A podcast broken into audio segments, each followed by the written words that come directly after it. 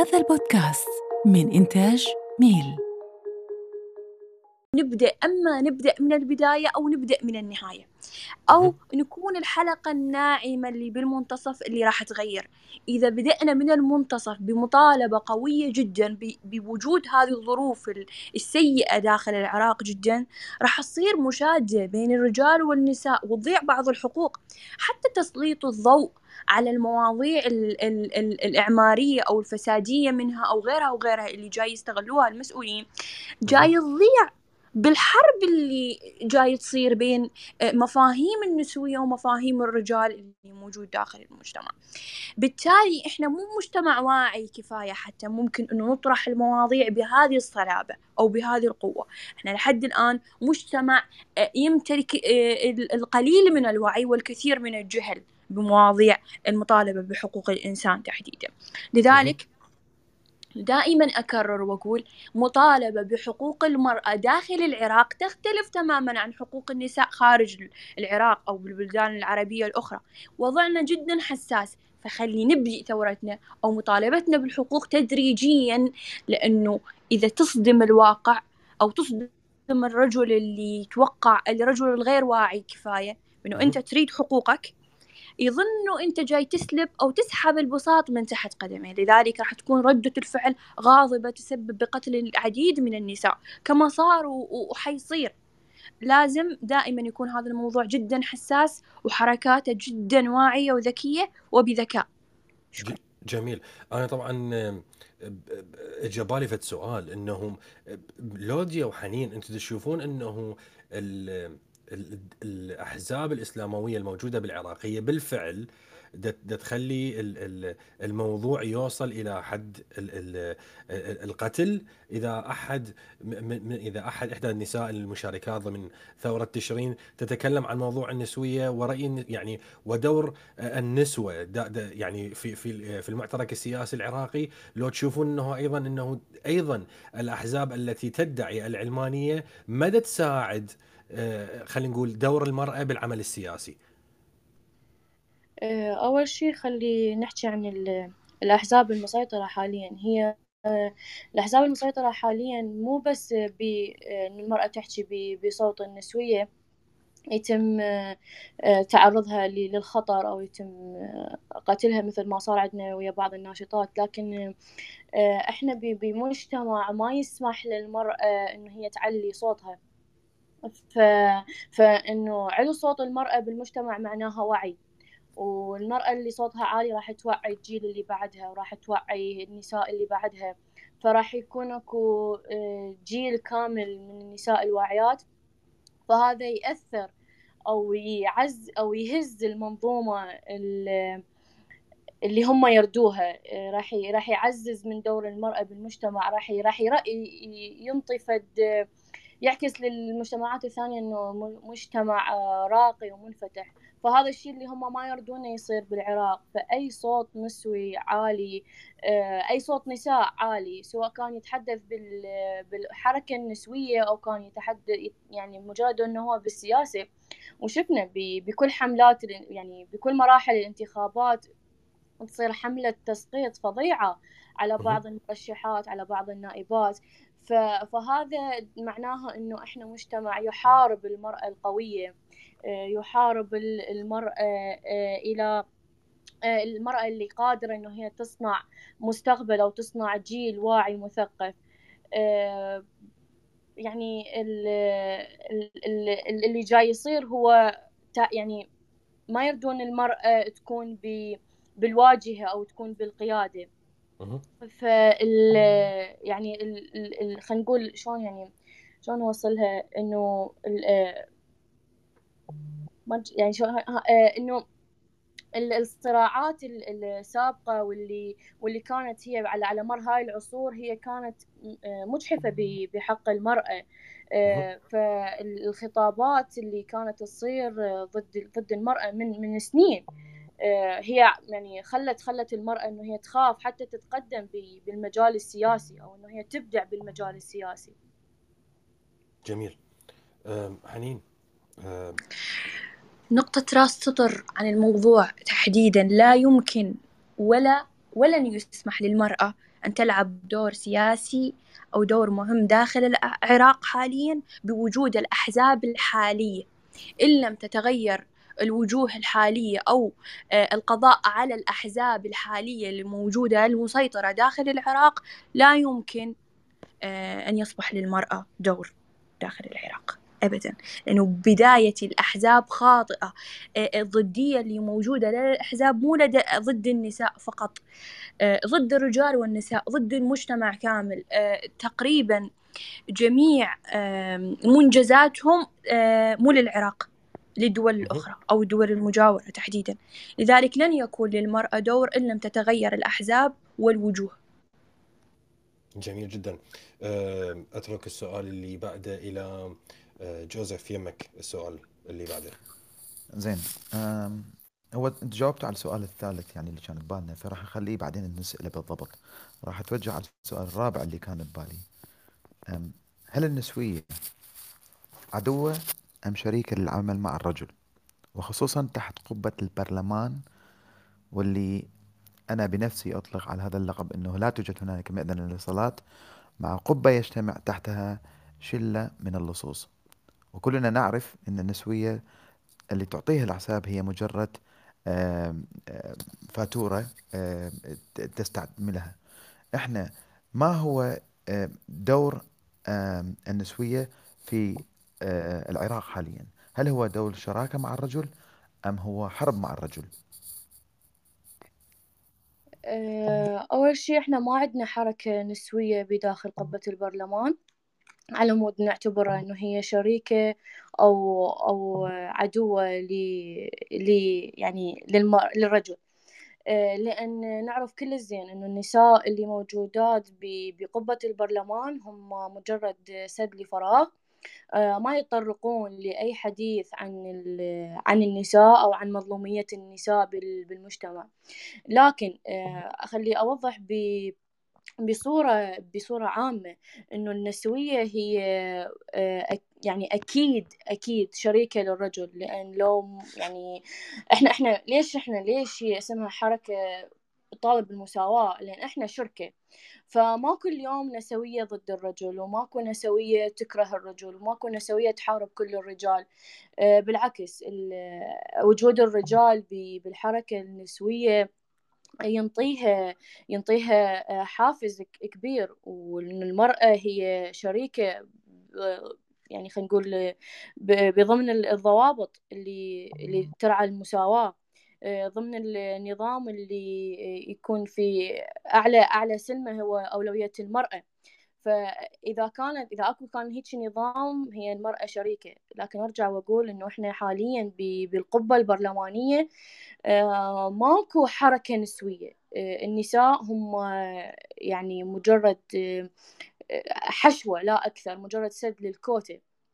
فهذا هذا اللي اللي محى أو أو حجم دور النسوية بقبة البرلمان. ناد يعني حتى البرلمانيات هم نفسهم، خلينا نقول مثلا بالمكتب مالتها تلقى يا أخوها يا زوجها يا أبوها، ما تكون هي الموجودة، ما تكون هي الناطق ال ال الرسمي أو اللي هي المتحدث الرسمي بهذا الموضوع. لهذا السبب إحنا ما عندنا نهائيا حركة نسوية بقبة البرلمان. الحركة النسوية هي فقط حركة مدنية بالمجتمع، يعني على على نساء أو على فتيات. يعني قصدك إنه فواترينا فقط، يعني فواترينا مال أحزاب يقولون إحنا والله عندنا حركة نسوية، بس هي بالفعل ماكو حركة نسوية تحت قبة البرلمان مستخدمة. هي بس هي يعني هي هي يعني هي المشكلة مو مو بالأحزاب، المشكلة بال بالنظام اللي ما ينطي المساحة للمرأة. ولو كان النظام والدولة هي مثلا آه مراعي للمساواة، كان يعني جبرت الأحزاب على على تحقيق أو التح... يعني إنه تتحرك ضمن هذا السياق، إنه هي تنطي تنطي المساواة للمرأة. فإحنا الخلل عندنا بالنظام، إحنا ما عندنا نظام، ما عندنا قانون يجبر الأحزاب ويجبر الكل إنه يكون أكو دور للمرأة بصنع القرار. جميل. حنين، يمج محمد. تحديدا لو وجد القانون داخل العراق، أو لو كانت القوانين جيدة داخل العراق المساواة والعدل موجود، لما لما احتجنا لمصطلح نسوية، وجود نسوية أو أو حركة نسوية داخل البرلمان. اعتمدنا على العدل داخل البرلمان دون العودة إلى النساء أو الرجال. إذا النظام بأكمله تالف، النظام أو الحكومة بأكملها، الأنظمة اللي موجودة تالفة تحتاج تغيير كامل. دور المرأة مهمش داخل الأحزاب وداخل ال البرل... قبة البرلمان تحديدا، لأنه أصلا دور البرلمانيين سواء رجال أو نساء مهمش، دائما يعودون لرأس الهرم. إذا لاحظنا أنه أغلب الأحزاب اللي موجودة والكتل المعروفة الكبيرة ما ممكن أنه توافق أو تمرر قرار أو بل دون العودة إلى رأس الهرم اللي هو ما إلى مقعد أساسي. إذن الموجود شلون أوصفها تحديدا، إذن قبة البرلمان بأكملها تحتاج إلى تغيير كامل. دور المرأة موجود. أنا أتحجج بكلمة مرة أو أذكر كلمة مرة قالها الأستاذ منتظر، تعرفوه ويانا، قال دائما أدخل بحيرة، يعني نص كلامه إذا أريد أقتبسه هيجي كان المعنى، إنه ليش المرأة ما تنتخب المرأة لحتى توصلها؟ ليش المرأة ما تساعد بتوصيل اسم المرأة الثانية بالانتخابات، تشوف شنو زوجها راح ينتخب وهي تروح تنتخب. الخلل كذلك بينا والجندرية اللي موجودة داخل المجتمع. الخطأ الخطأ موجود بعدم توعية المرأة لمعرفة اختياراتها وخياراتها القادمة. فإحنا ما نقدر حاليا إنه نطلب من الوضع الحالي إنه المرأة يكون لها دور إذا النظام السياسي والفكر السياسي اللي موجود كله خاطئ، كله مبني على شيء خاطئ. احنا نحتاج آآ آآ نعيد من البداية، نحتاج انه ننظم احزاب وافكار جديدة من البداية حتى تعطي دور المرأة. وما انسى، وخليني ما انسى فكرة انه النساء تغيروا تماما عن السنين اللي فاتت. الوعي صار عندهم اكثر واكثر دقة. ممكن انه اشوف انه السنين القادمة راح يصير تغيير واضح، راح يكون للمرأة دور اساسي وكبير. رغم انه على فكرة، يعني سوري على هذه الكلمة، أنا أشوف بالوضع الحالي الاعتماد الكلي على النساء، يعني شبه اللي كانوا يجيشونهن تجيش حتى يوصلون لغاياتهم، مثل استغلال بعض الأحزاب للنساء بالمناطق الجنوبية، استغلال بعض النساء لحاجتهن المادية. بفترات الانتخابات اللي فاتت قبل سنة أو سنتين أنا تكلمت عن هذه القصة تحديدا، إنه اشتروا أصوات نساء بمساعدات مالية كونهن مضطهدات أو مطلقات أو أرامل بحاجة. وأنا واحدة من الناس اللي تعرضت ل... لمشاكل بسبب هذه المساعدات اللي صارت. فهم لحد هذه اللحظة يستغلون النقص المادي أو الحاجة للمرأة لحتى يوصلون لغاياتهم. أنا أتمنى أنه نسلط شوية الضوء بالأسئلة القادمة على موضوع مشاكل النساء داخل المجتمع. اي احنا احنا طبعا احنا عندنا هوايه اسئله، يعني الصراحه يعني انت ذكرتي في النقطه كلش مهمه، انه انت قلتي الوعي، يعني هوايه اكو اصوات، وخصوصا يعني منذ بدايه خلينا نقول الحركه العراقيه تحت منصه الكلاب هاوس تتكلم عن النسويه، وكلنا نعرف انه اكو هوايه غرف يعني تفتح بشبه يومي او اسبوعي تناصر النسويه وتمثل الصوت النسوي، يعني ايجابا او سلبا. السؤال اللي اريد اساله طبعا هو بشقين، هل النسويه اصبحت رخيصه لهذا الحد بحيث اصبح كل من هب ودب يحكي بيها، والنسويه ومناصرتها يعني هل من المعقول ان تكون خارج الوطن أم يجب أن تكون يعني صوتها من داخل ال ال ال العراق، قيادتها الحقيقة تكون من داخل العراق بسبب الأوضاع وشدة المعاناة، وتحت مبدأ خلينا نقول أنت ما عايش مشكلتي فما لك حق تحكي بيها. أنا أتمنى أنه تجاوبونا على هذا السؤال ولو هي طويلات. تفضلي لوديا. أول شيء الحديث عن الحركة النسوية هذا دليل على أن الحركة النسوية ماشية بطريقها الصحيح، وكثرة الكلام عنها سواء بالرفض أو المناصرة فهذا معناها أنه جاي تعكس دور بالمجتمع، وهذا ليس معناه أنه هو رخص، بالعكس هذا ينطي قوة للنساء اللي جاي اللي متبنين هذا الفكر. أما الأشخاص منه اللي هم اللي جاي يتحدثون سواء رافضين أو داعمين، خلينا نقول هم هم يحبون الحديث عن عن كل شيء جديد بالمجتمع. احنا بين فتره وفتره، احنا الشعب العراقي بصوره عامه بين فتره وفتره نتبنى فد فد خطاب معين او فد فكره معينه ونظل نحكي بيها، حتى اللي اللي ما عنده شغل عمل واللي اللي اصلا هو ما يعرف شنو هذا الموضوع، مجرد انه هو يلفت الانتباه ويلفت النظر يبدي يبدي يحكي بهاي القصه. انا كلش دائما اقولها لكل البنات ولكل صديقاتي، اقولهم انه احنا لازم نفرح بهذه المجادلات وبهذه الرومات وبهذه الأحاديث وبكل بكل شخص يحكي عن النسوية، لأن معناها إحنا جاي نبين فكرتنا الحقيقية وجاي نبين إحنا وين ماشيين، وجاي نبين إنه أكو أكو نساء جاي يطالبون بهاي بهذه الحركة. أما المناصر والمدافع فهو ما يحتكر على على شخص أو ما يحتكر على جنس معين أو ما يحتكر على على إنه هو وين يكون. فعادي إنه يعني النساء اللي خارج العراق أو الرجال اللي خارج العراق أو أي أي شخص اليوم هو مناصر للفكر النسوي، يعني بالتالي هي النسوية هي فكر، فأي شخص مناصر بالفكر النسوي هو يقدر يحكي ويتكلم عنها ويخاطب أي أي جهة أو أي فئة معينة يريدها. فأرجع وأقول إنه الحديث عن النسوية هو معناها إنه النسوية جاي تترك فد أثر بالمجتمع، إنه هي راح أو أو راح راح يبدي مستقبلا يبين أثر النسوية بالمجتمع. جميل.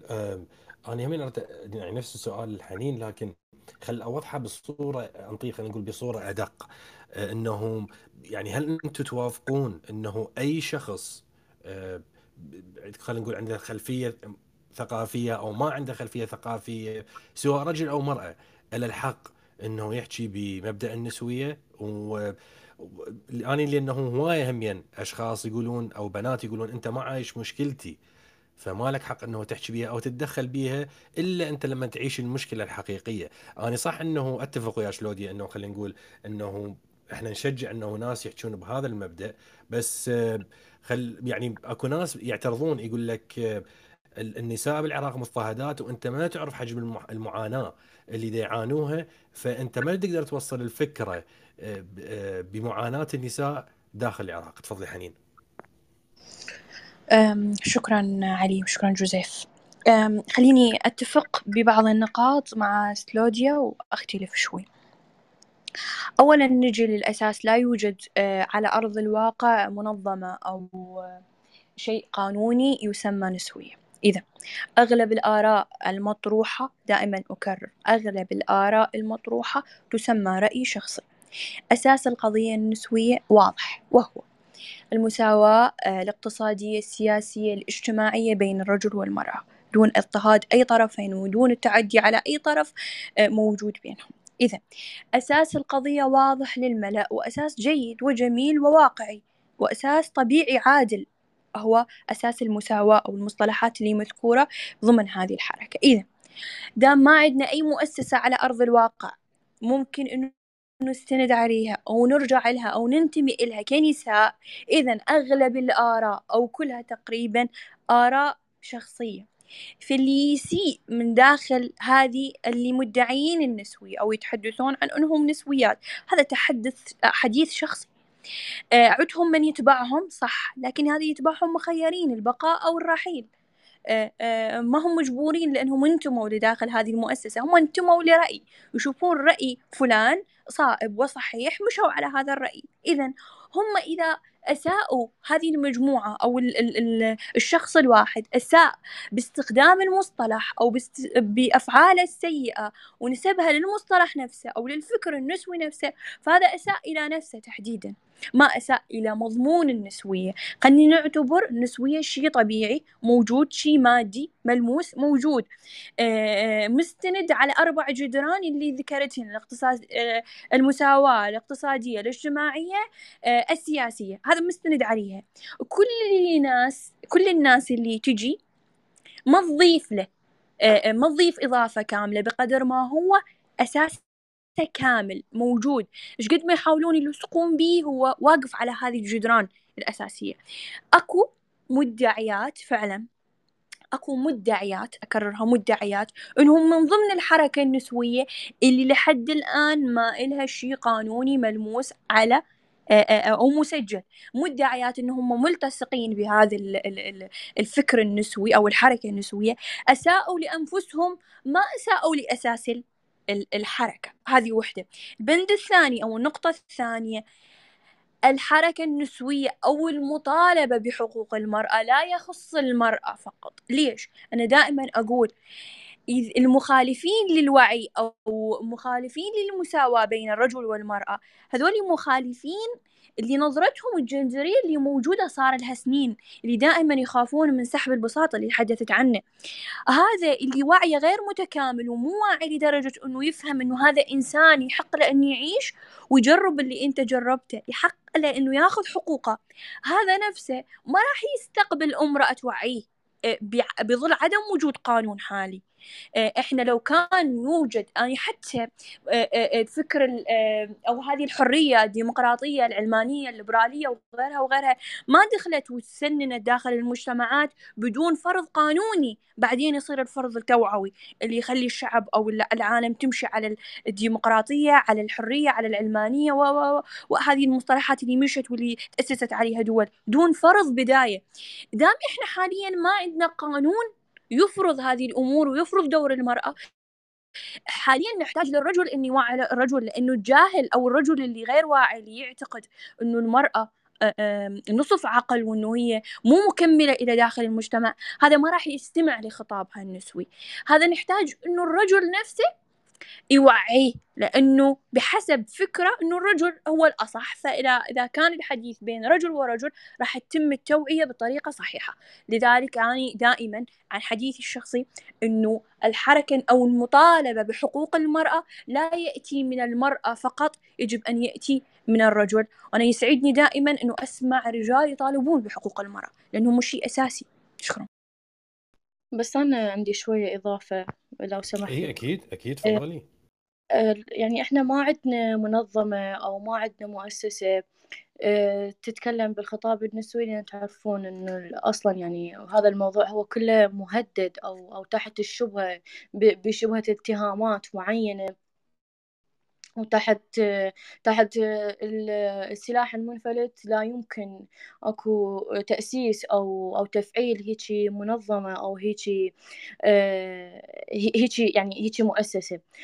وهو مسموح الحديث بالنسوية لكل شخص ولأي شخص، بس بشرط انه هو انت لا ترسم ملامح حسب وجهة نظرك لهاي الحركة، ترسم ملامح انت حسب ما تريد، حسب افكارك المعينة، وإنه هي الحركة هي يعني حقوقية تحملها النساء اللي يعرفون معاناتها ويعرفون شنو الحلول لهاي المعاناة ومهمة الدولة. يعني هذه هذه هذه أول نقطة إحنا نركز عليها، مهمة الدولة هي صناعة الوعي من خلال فرض القانون وأدوات القانون وإجبار المجتمع على الخضوع لهذا القانون.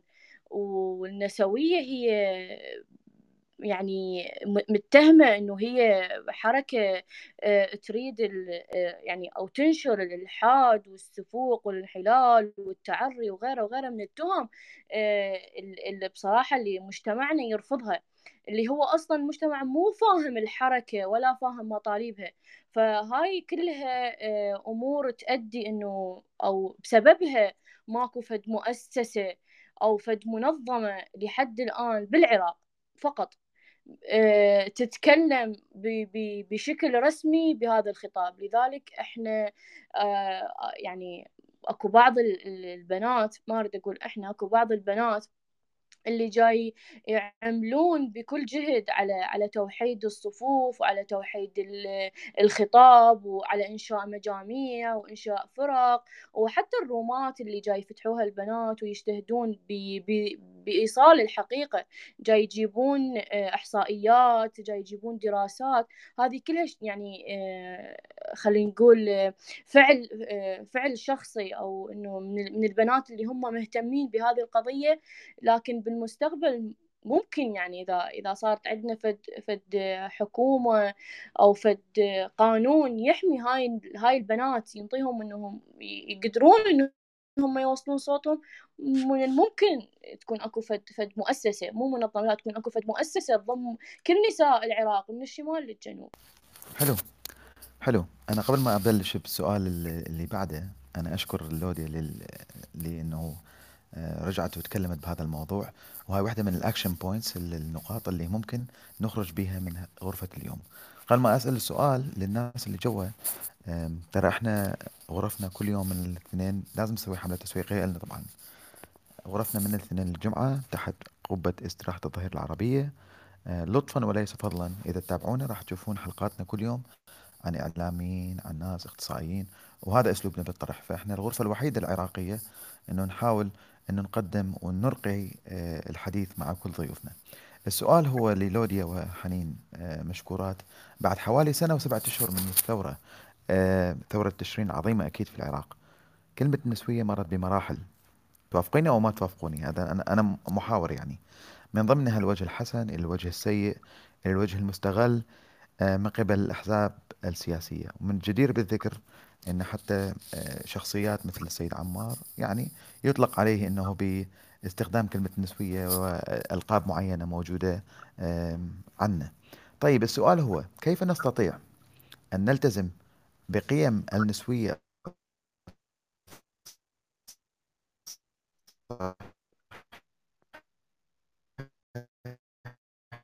يمكن الصوت قطع جوزيف بعيدا عن براثيم بصوت جوزيف اعتقد انقطع يمه الاتصال. مو مشكله، اللي احنا اعتقد اللي دي قصده جوزيف انه شلون نخلص النسويه من من براثم الحزبيه المتسلطه. رجع جوزيف، تفضل جوزيف انطي سؤالك. اسف يعني السؤال كان انه كيف نستطيع ان نلتزم بقيم النسويه الصحيحه بعيدا عن البراثيم الحزبيه المتسلطه. والشطر الثاني من السؤال، كلنا نعرف أنه هنالك من ارتقى على أكتاف تشرين من خلال كلمة النسوية، كيف نحافظ عملياً على الأرض على ما بدأت به النسوية في بداية تشرين؟ تفضل. بس أنا ما فهمت السؤال، سوري يعني صوت يمي. أوكي خلوني أجاوب وبعدها لودي راح تفهم من جوابي. جوابي بالنسبة إلي أنا أشوف ماكو حركة وتظاهرات أو احتجاجات أو ثورات نهضت داخل الشعوب دون أن تم استغلالها بجزئية معينة أو يتم استغلالها أو تتسلق بعض الأشخاص على أكتاف هذه الثورات أو الحركات اللي موجودة. هذا الشيء طبيعي أنا أعتبره أو شيء وارد، وخصوصا على أكتاف النساء، لأنه دائما نظرة بحث المرأة أو دائما تستغل النساء بهذه الحركات أو هذه أو يتسلق على أكتاف النساء لأنه مضطهدات داخل مجتمعاتهم، فشي طبيعي أنه ممكن أنه تستغل. أما عن الحركة النسوية أو المصطلح النسوي أو أي كان ما يسمى إلى أو ما يرمز إلى، تم استغلاله بجهة معينة أو بنسبة معينة وما زال يتم استغلاله، لكن مو الأغلب.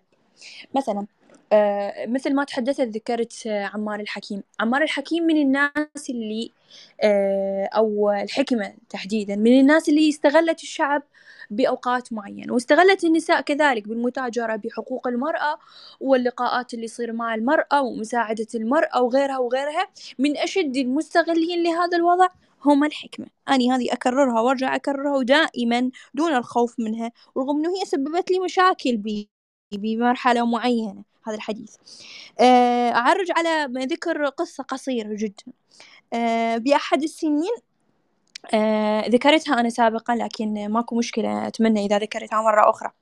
تم استغلال موضوع مساعدات المرأة ومساعدة المرأة بالبصرة تحديدا، مساعدة مادية بتجميعهن هذول النساء، بتجميعهن وإعطائهن مبالغ مالية، طبعا تجار الدين أو كهنة الدين أو أهل العمائم المزورة، خليني أقول بين قوسين المزورة، زين مو صحيحة، ما أريد أنتقد الكل. هذولي شنو سووا؟ هذولي جابوا مجموعة من النساء بمساعدتهن، إنه تجمع كبير مساعدتهم ماليا، أعطاهم ظروف، فاستغلوا هذول الشيوخ اللي موجودة، استغلوا جمال النساء اللي موجود، فبعضهن أخذوا أرقامهن واستغلوهن إنه إحنا نقدر إنه نرتبط بيشن أو نتزوجشن، هذا الزواج المتعة اللي مطلق عليها بطائفة معينة، وإنه نساعدشن ونعطيشن. بعد فترة معينة أنا واحدة من الناس اللي اكتشفت الموضوع إنه كان بيه استغلال من حركة معينة أو من حزب، يمكن أساس الحزب أو أساس الحزب الإسلامي هذا ما كان يقصد بهذه النية، لكن اللي داخله ممكن أقول ممكن، لكن ما هي منسبة كبيرة، ممكن ثلاثين بالمية ما كان قصده غير ترويج للانتخابات، لكن القائمين على هذاك الحفل أنذاك استغلوا النساء بالتقرب إلى أجسادهن وغيرهن وغيرهن، ومنهن وأنا مسؤولة عن كلامي، ومنهن من وافقا، لأنه الحاجة الحاجة العوز المادي، نقص المؤونة، ساعدت أو ساعدت بقبول بعض النساء. إلا أن اكتشفت الموضوع أنا، لأن كنت وحدة من الناس اللي مساهمة بتجميع النساء، لأنه توقعت أنه راح يصير مساعدات مالية للمساكين اللي موجودات، فلذلك أرجع وأقول نعم، تم استغلال المرأة، تم استغلال الشعب بالف... وتم استغلال الفقير تحديدا بالأمور الانتخابية، وأتمنى أنه ما ما راح يتم استغلالها بالأيام القادمة. اصبري لي على السؤال اللي بعده، تفضلي لودي.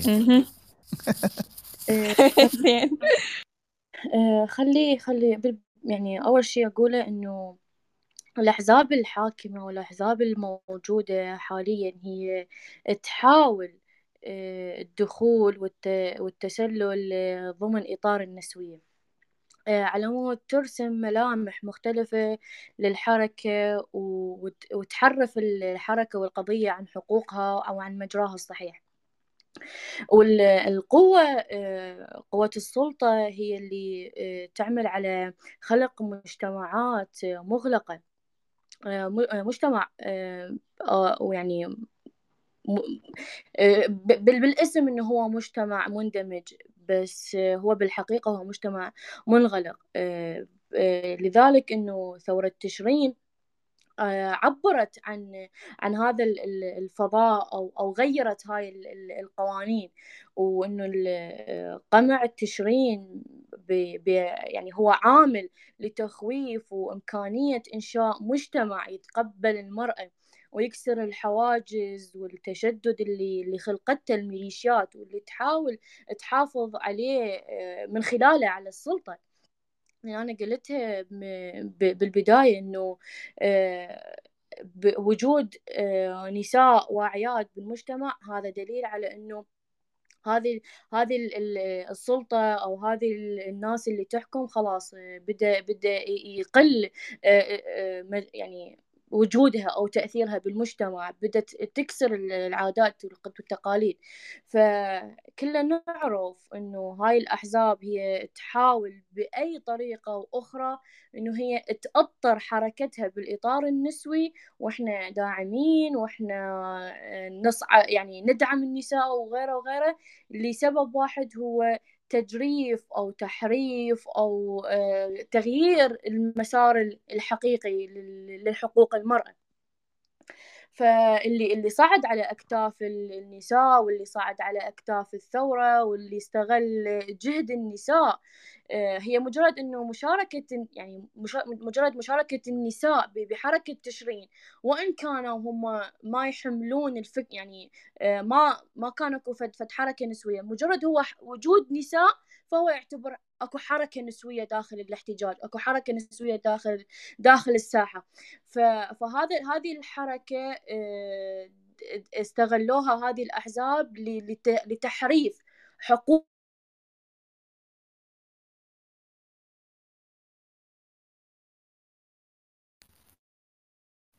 رجعتي لودي، ما نسمعك، يمكن راح الصوت. توقعت إنه النت ايه. عندي الحمد لله. لا لا هو يب... أم... ننتظرها ثواني نرجع. أوكي يمكن راح ترجع هسه وراح تجينا. نسألك سؤال. أوكي لودي رجعتي؟ اعتقد بعد الانترنت مو مشكله. خلينا نسال السؤال وبعدين نرجع للودي. ايش تقول جوزيف؟ يلا يلا ماشي. اذا الودي مو موجوده نسالها سؤال ورا. جميل. التحديات اللي اللي تواجه النسويات وخصوصا اللي شاركن بثورة تشرين من عمليات خطف وابتزاز، تهديدات في وضح النهار وعلى مرأى ومسمع من ما يسمون برجالات وزارة الداخلية. آسف أريد أركز على هاي الكلمة رجالات، لأنه الرجل الحقيقي هو اللي يتبنى الموقف ويدافع عنه، لكن لكن يعني ما شفنا أنه أكو أي ردة فعل عدا مواقف خجولة على السوشيال ميديا من قبل منتسبي الوزارات الأمنية وبعض القيادات من الأحزاب. أنا أريد أعرف بعد سنة وسبعة أشهر من ثورة تشرين المباركة شنو التحديات الحالية اللي تواجهوها وشلون تتعاملون وياها؟ أنا ما أعرف إذا صوتي راح أو كنتوا تسمعوني. هسه هسه هسه إجا هسه إجا الصوت لودي. تمام. إذا كنت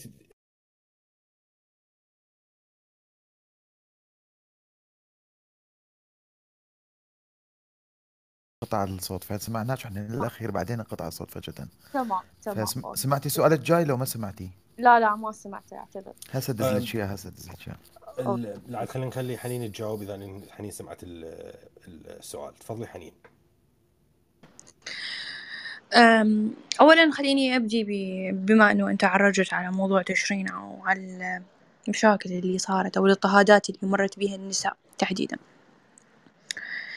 أه اللي خلى تشرين تنجح، وأني أصر على قول أنه تشرين نجحت، واللي خلاها تنجح وراح تستمر ناجحة وراح تصنع ثورات أخرى بمسميات أخرى غير مسمى تشرين حسب الشهر اللي راح تظهر بيه أو حسب الشرارة اللي راح تظهر بيه، هي وجود المرأة، هو وجود المرأة ودعم المرأة للرجل.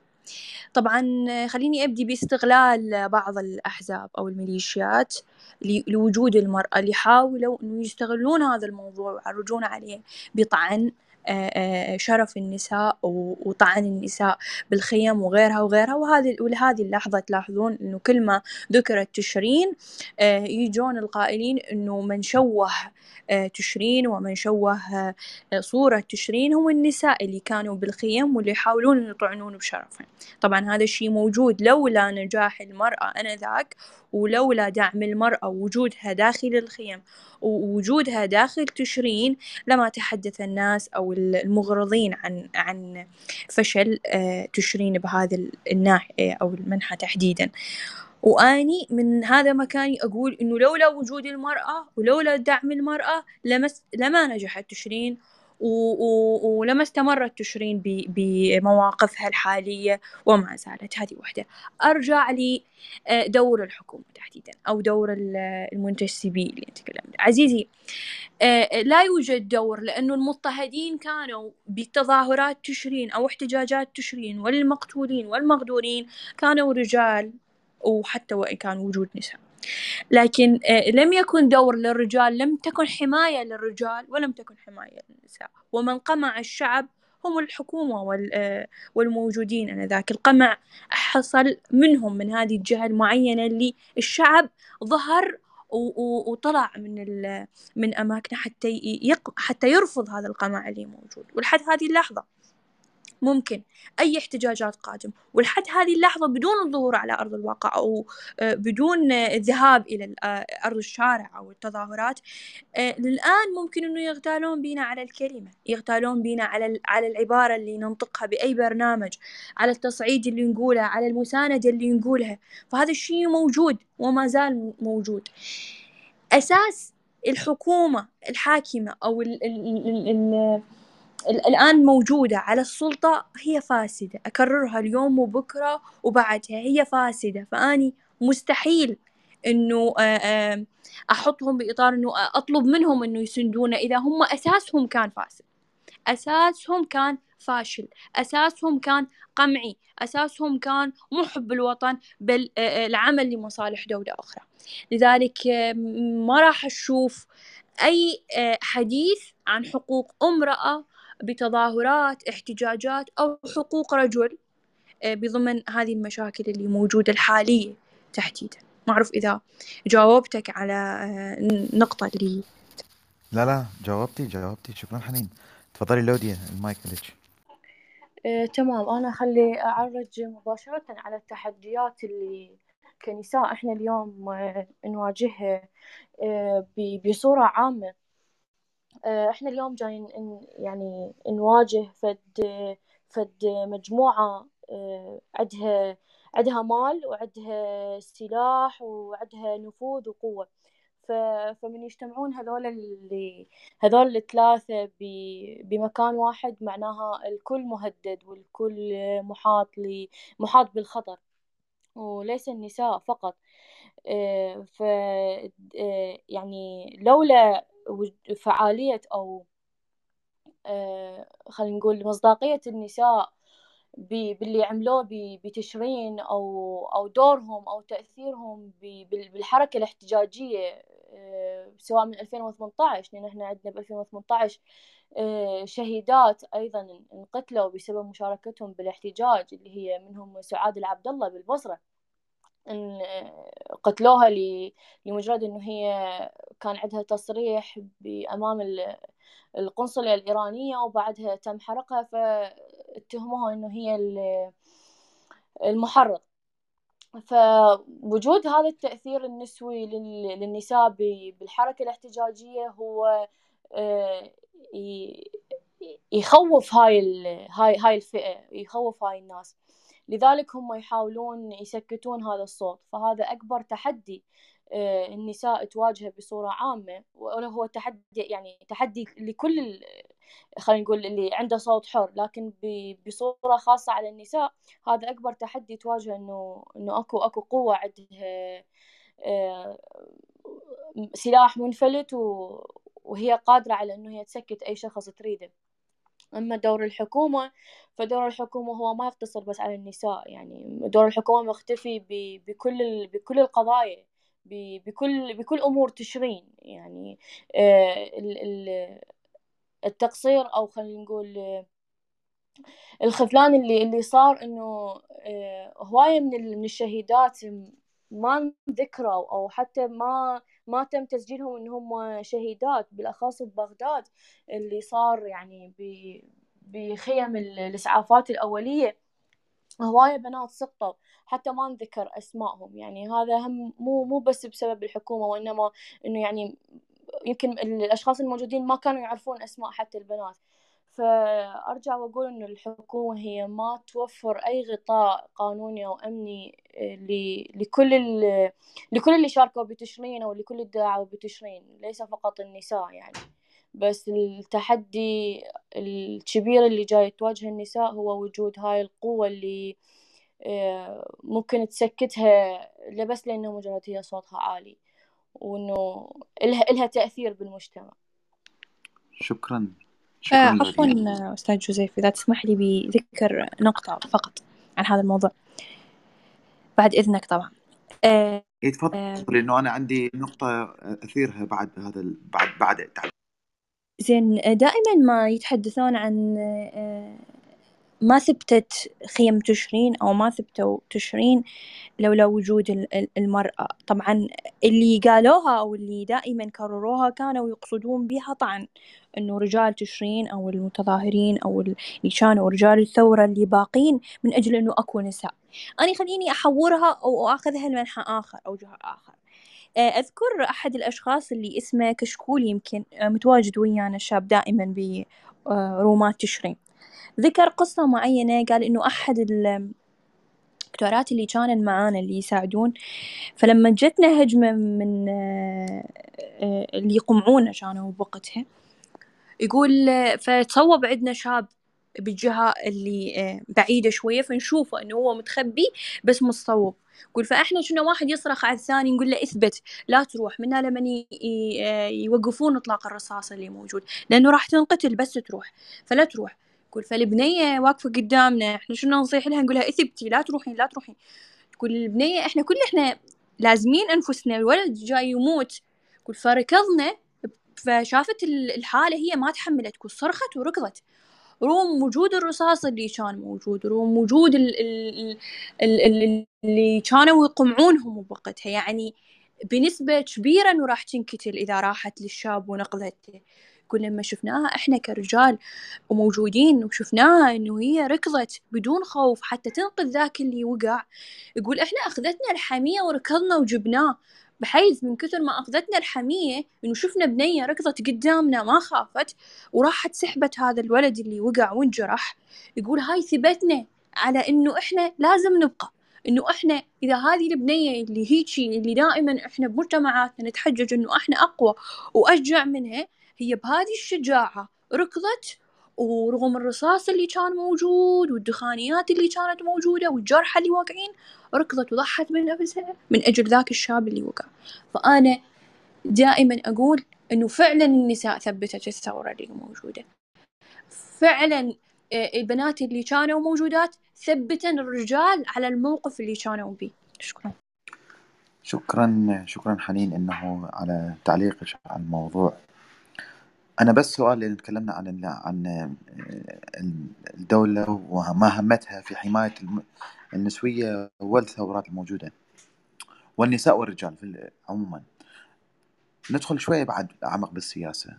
والسؤال يقول انه كلنا نعرف ان المتنفذين او بعضهم او اغلبهم، احتمال انتم جاوبوني، اللي موجودين في الاحزاب السياسيه يحاولون المساومه على الشرف العراقي. هل تم الاتصال بكم بدون ذكر اسماء يعني مشكورين من قبل جهات سياسيه لحمايتكم مقابل بيع قضيتكم او الانضمام لحركاتهم واحزابهم؟ تفضلوا. أه عن نفسي أنا ما أجالي هيجي اتصال، لكن أه اتصالات التهديد هي كانت واضحة، يعني أه يعني كان الكلام واضح بها إنه أنت يا سكتين يا يتم قتلك، يعني هذه هذه الطريقة. يعني كمساومة بصراحة أنا ما أجالي هيجي اتصال، لكن هيجي اتصال أجالي للشهيدة ريهان الله يرحمها. أه تم اتصال تم الاتصال بها من جهة معينة، وكان الكلام بصورة مباشرة إلها إنه أنت تجين للمقر الفلاني وتفتحين بث بصفحتك نفس اللي كنت فاتحة ب بالثورة. هذا هذا جاي لكم ب ألفين وثمانية عشر من كانت يعني ريهام مشاركة بالاحتجاجات، فتفتحين بث بنفس الصفحة اللي أنت كنت فاتحة بها بث وتنقلين أحداث تشرين، تجين للمقر الفلاني وتفتحين بث وتمدحين وتمجدين الأشخاص اللي موجودين هنا، وإحنا راح نوفر لك كل الغطاء القانوني اللي يحميك وما ممكن أي شخص أو أي جهة بعدها تتعرض لك نهائيا. فأكيد ريهام كان يعني واضح جوابها شنو، إنه كان يعني تم رفض هذا هاي التسوية أو هذا الاتصال أو هاي ال ال الاتفاقية. فبعدها كلنا عرفنا شنو اللي يعني شنو اللي صار ويا ريهام يوم ثمانية عشر ثمانية وتم تصفيتها، انه هي ما رفضت انه هي تساوم على على قضيتها، ورفضت انه هي تبيع قضيتها وتحمي نفسها. يعني هذا هذا مختصر فقط، يعني بس انا شخصيا فقط كانت اتصالات التهديد بس تهديد. يعني ما لو دي ما حد ما يقلش تعالي دخلي بالحزب، ما نسويش يعني مسؤولة، نسويش يعني المتحدثة الرسمية، تدخلي بالدور. ما ما تم عرض علي أي شيء، فقط قلت لك إنه فقط اتصالات التهديد. يعني أنا تلقيت ثلاث اتصالات تهديد، واحد بألفين وثمانتعش كان بعد المسيرة النسوية بألفين وثمانتعش، واثنين بثورة تشرين، وآخرهم كان كانت محاولة الاغتيال. يعني ثلاث محا... ثلاث تهديدات، والرابع كان محاولة اغتيال. الحمد لله الحمد لله الحمد لله على سلامتك. المهم المهم انت هسه ويانا وان شاء الله دائما صحه وعافيه. حنين تفضلي.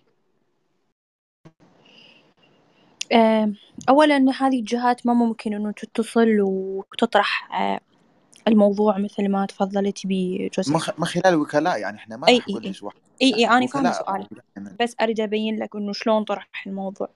مستحيل انه جهه تريدك معاها او يشوفك مناسب انه تكون متحدث او يسحبونك لجهتهم او يطرحون عليك منصب او مبالغ ماديه ماليه وغيرها وغيرها وغيرها. مستحيل انه يتصلون بهذا الاتصال. مثلا ممكن انه يتصلون يهددون، ممكن انه يهددونك بطريقه غير مباشره، بطريقه لا تفهم للملأ او ما يفهمها الملأ انه هي تهديد، لكن هي كانت تهديد مبطن يوجهون بهذا الموضوع. ممكن انه يسحبونك بس لحتى يتاكدون انه انت جاد بقضيتك ولا ما جاد. ممكن انه يعرضون عليك مساعده. انا واحده من الناس اللي عرضوا علي المساعده، جهات كثيره، جهات صديقة وجهات عدوة وجهات محايدة وغيرها وغيرها، بسبب مشاكل اللي صار عندي فانعرض علي المساعدة أنا ذاك بوقتها وما زال يعرض. آه هذه المساعدة أنا أخذها على محملين، من الصديق مساعدة صديق وأخ ومعروف إنه سواء إنه أنا كل المساعدات رفضتها، بس أتحدث عن مضمون الحدي... يعني سؤالك.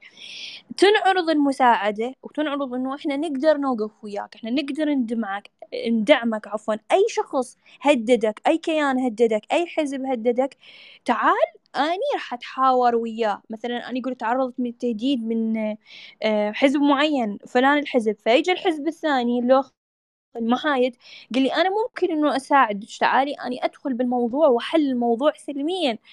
هنا أنا ما أعتبرها هذه حسن نية أو, أو, أو صفاء قلب بقدر ما أعتبرها أنه أنت دا تسحبني طرفك، أنت تحاول أنه تسوي لي أنه أنت جيد وتبيض صورتك زين حتى أنا أصير وياك، حتى أقول لا أنا كنت ماخذة نظرة عن التيار الفلاني أو الفلان الفلاني آه نظرة سيئة، بس هذول حاولوا أنه يساعدوني، حاولوا أنه يتواصلون ويا الجهة اللي هددتني حتى يثبتوا لي حسن نيتهم، وأني بهذه مساعدتهم راح أبني نظرة أخرى إنه هذول جيدين زين، وإنه أنا راح أمشي وياهم، وإنه ممكن إنه يوم بعد يوم يبين لي حسن نيتهم وأصير وياهم وأدافع عنهم.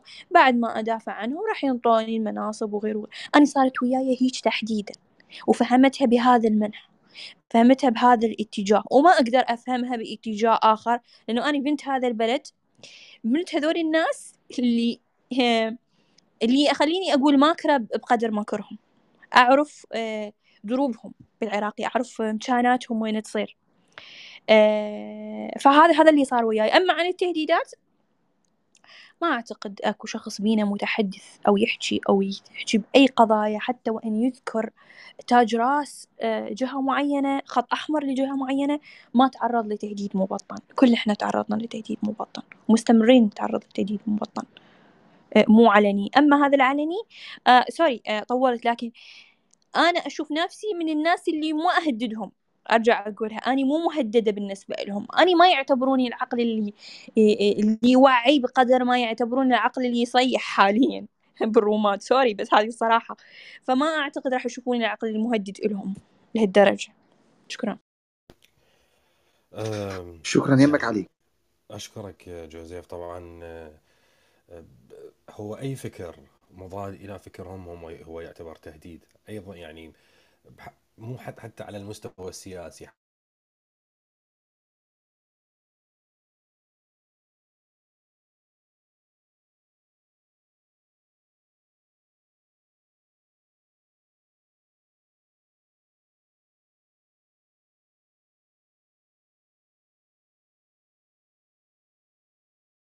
هم راح يستخدمون شتى الأساليب والأنواع يعني لإخراس هذه الأفواه. العراق مقبل على انتخابات سواء تمت المقاطعة أم لا من قبل الشعب، وكلنا أمل بالمستقبل أنه تكون عندنا قيادات شريفة وأصيلة تقود البلد إلى بر الأمان بعد سنة أو عشرة أو عشرين أو يوما ما.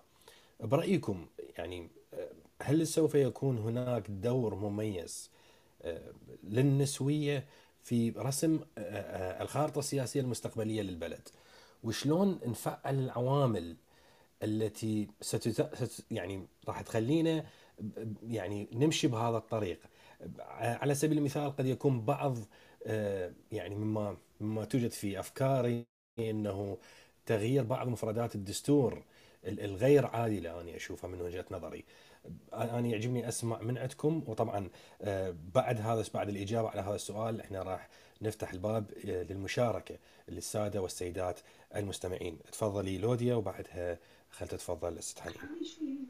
شكرا. انا انا ارجو من لوديا، عفوا لوديا، اذا تقدرين يعني شطر من الاشطر تتحدثين انت و وحنين كجزئيه بالاخير عن اليزيديات ومستقبلهم والنازحات الموجودات داخل العراق. يا ريت. مع يا ريت. من ضمن سؤال علي الله يخليك.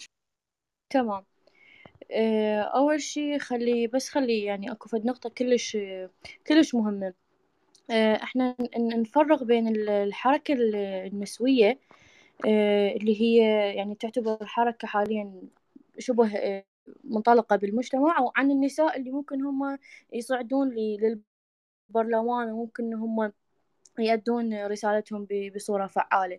اذا كان اكو نساء حاليا، يعني بصراحه انا لحد الان ما ما اطلع على على المرشحات النساء، يعني ف ما ما لحد الآن ما شفت أكو فد إعلان عن عن مرشحة لحد الآن، يعني ما طلعت على على ملفها أو اسمها أو شنو هي أو شنو تاريخها. إذا كان أكو نساء راح يصعدون للانتخابات ويصعدون لي يعني تحصل مقعد بالبرلمان، وهي العفو هي عندها الفكر النسوي أو متبنية الفكر النسوي، ممكن يعني كلش ممكن إنه هي تسوي فد فرق بهذه الحركة أو بهذه بهاي ال الفكرة اللي حاليا منطلقة أو أو بداية الطور التأسيس إلها.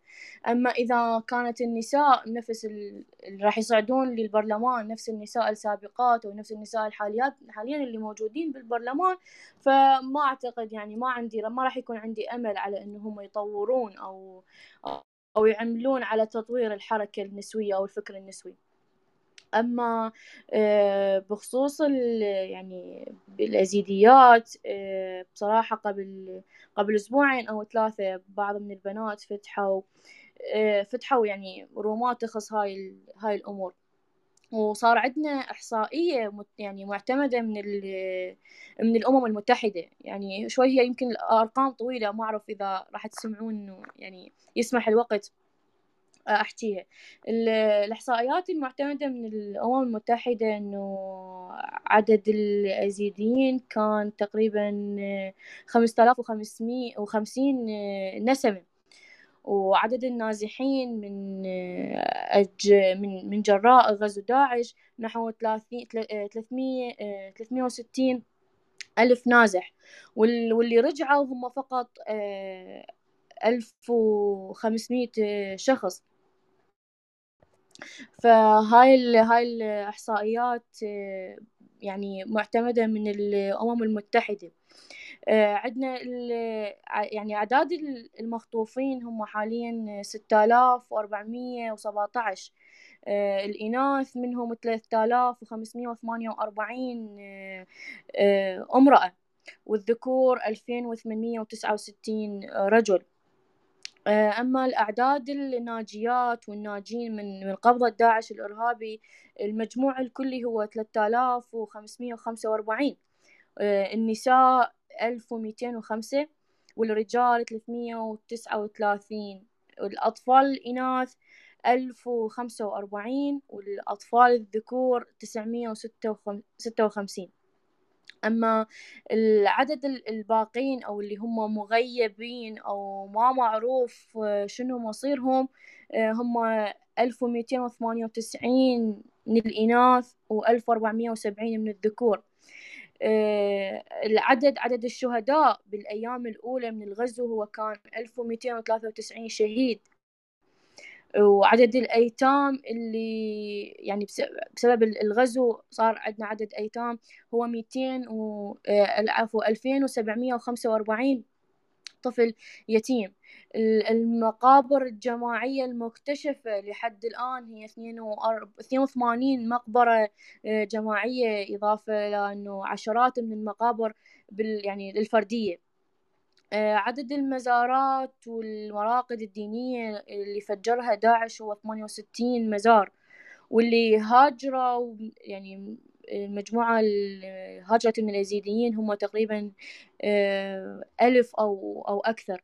هذه الأرقام اللي أنا ذكرتها هي معتمدة دوليا من ال من ال الأمم المتحدة، من من يعني الإحصائيات من ثلاثة ثمانية ألفين وأربعة عشر، فهذه أرقام كلها مسجلة ومعترف بها دوليا.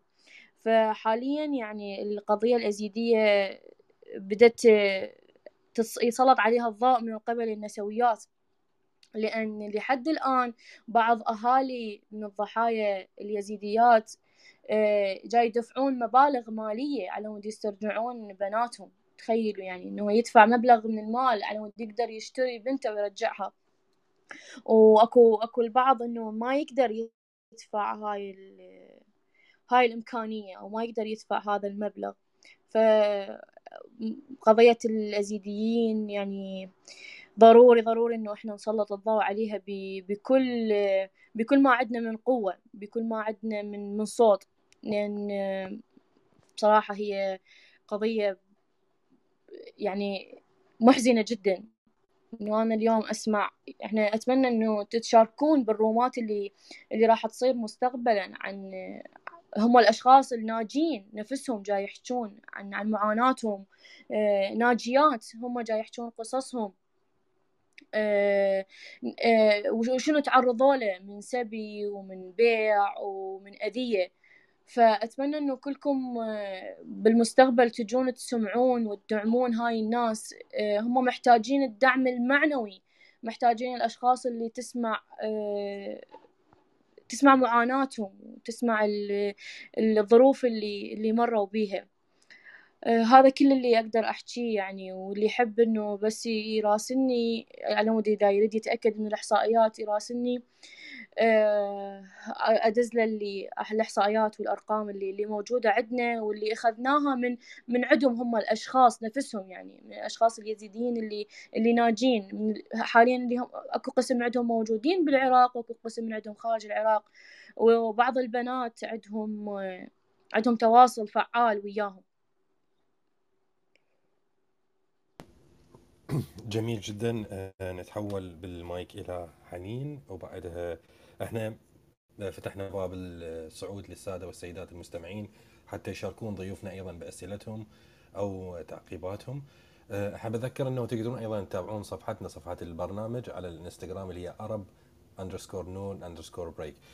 تفضلي حنين بالإجابة على السؤال.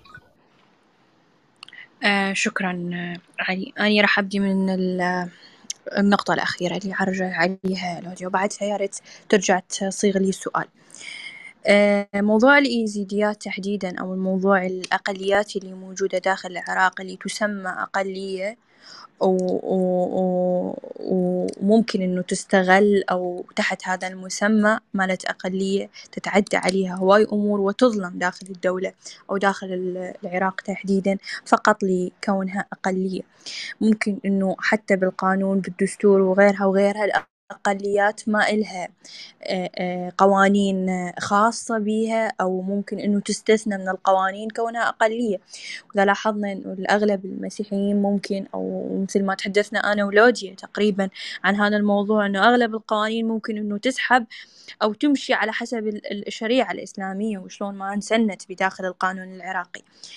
موضوع الأقليات هذه أو الإيزيدية الموجود، أني أريد أتحدث بس عن حقارة المنظمات الإنسانية اللي جاي تستغل أو حقارة الناس أو اللي جاي يستغلون هذه المنظمات اللي موافقين على بقاء الإيزيديات أو بقاء الوضع الحالي على حساب مصالحهم الشخصية.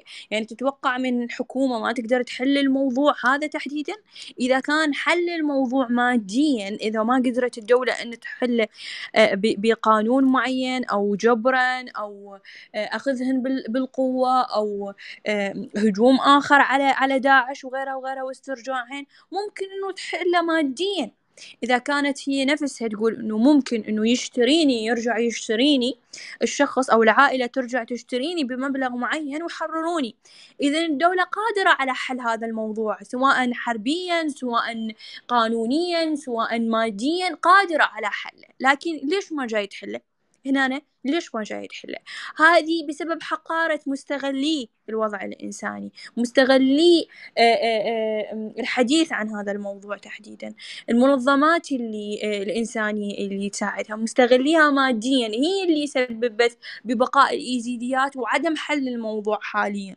الموضوع فقط بتسليط الضوء على موضوع الإيزيديات لا، نحتاج تسليط الضوء ونحتاج الحديث بعناية وتوكيل أشخاص يتحدثون عن القضية ويوصلون صوتهم بعناية، لأنه أنا خصوصا بموضوع الإيزيديات أحس أنه موضوع جدا خطر، جدا خطر، لأنه سهل جدا استغلال هذا الموضوع من المنظمات ومن الأشخاص اللي موجودين داخل الدولة. فنحتاج أنه نركز عليه بطريقة ذكية وبطريقة تسليط ضوء، شلون ما سلطنا الضوء أو إثارة ضجة أو رأي عام جديد على هذا الموضوع، بلكي أنه تتحرك الحكومة أو يتحرك جهة معينة بتحريرهم.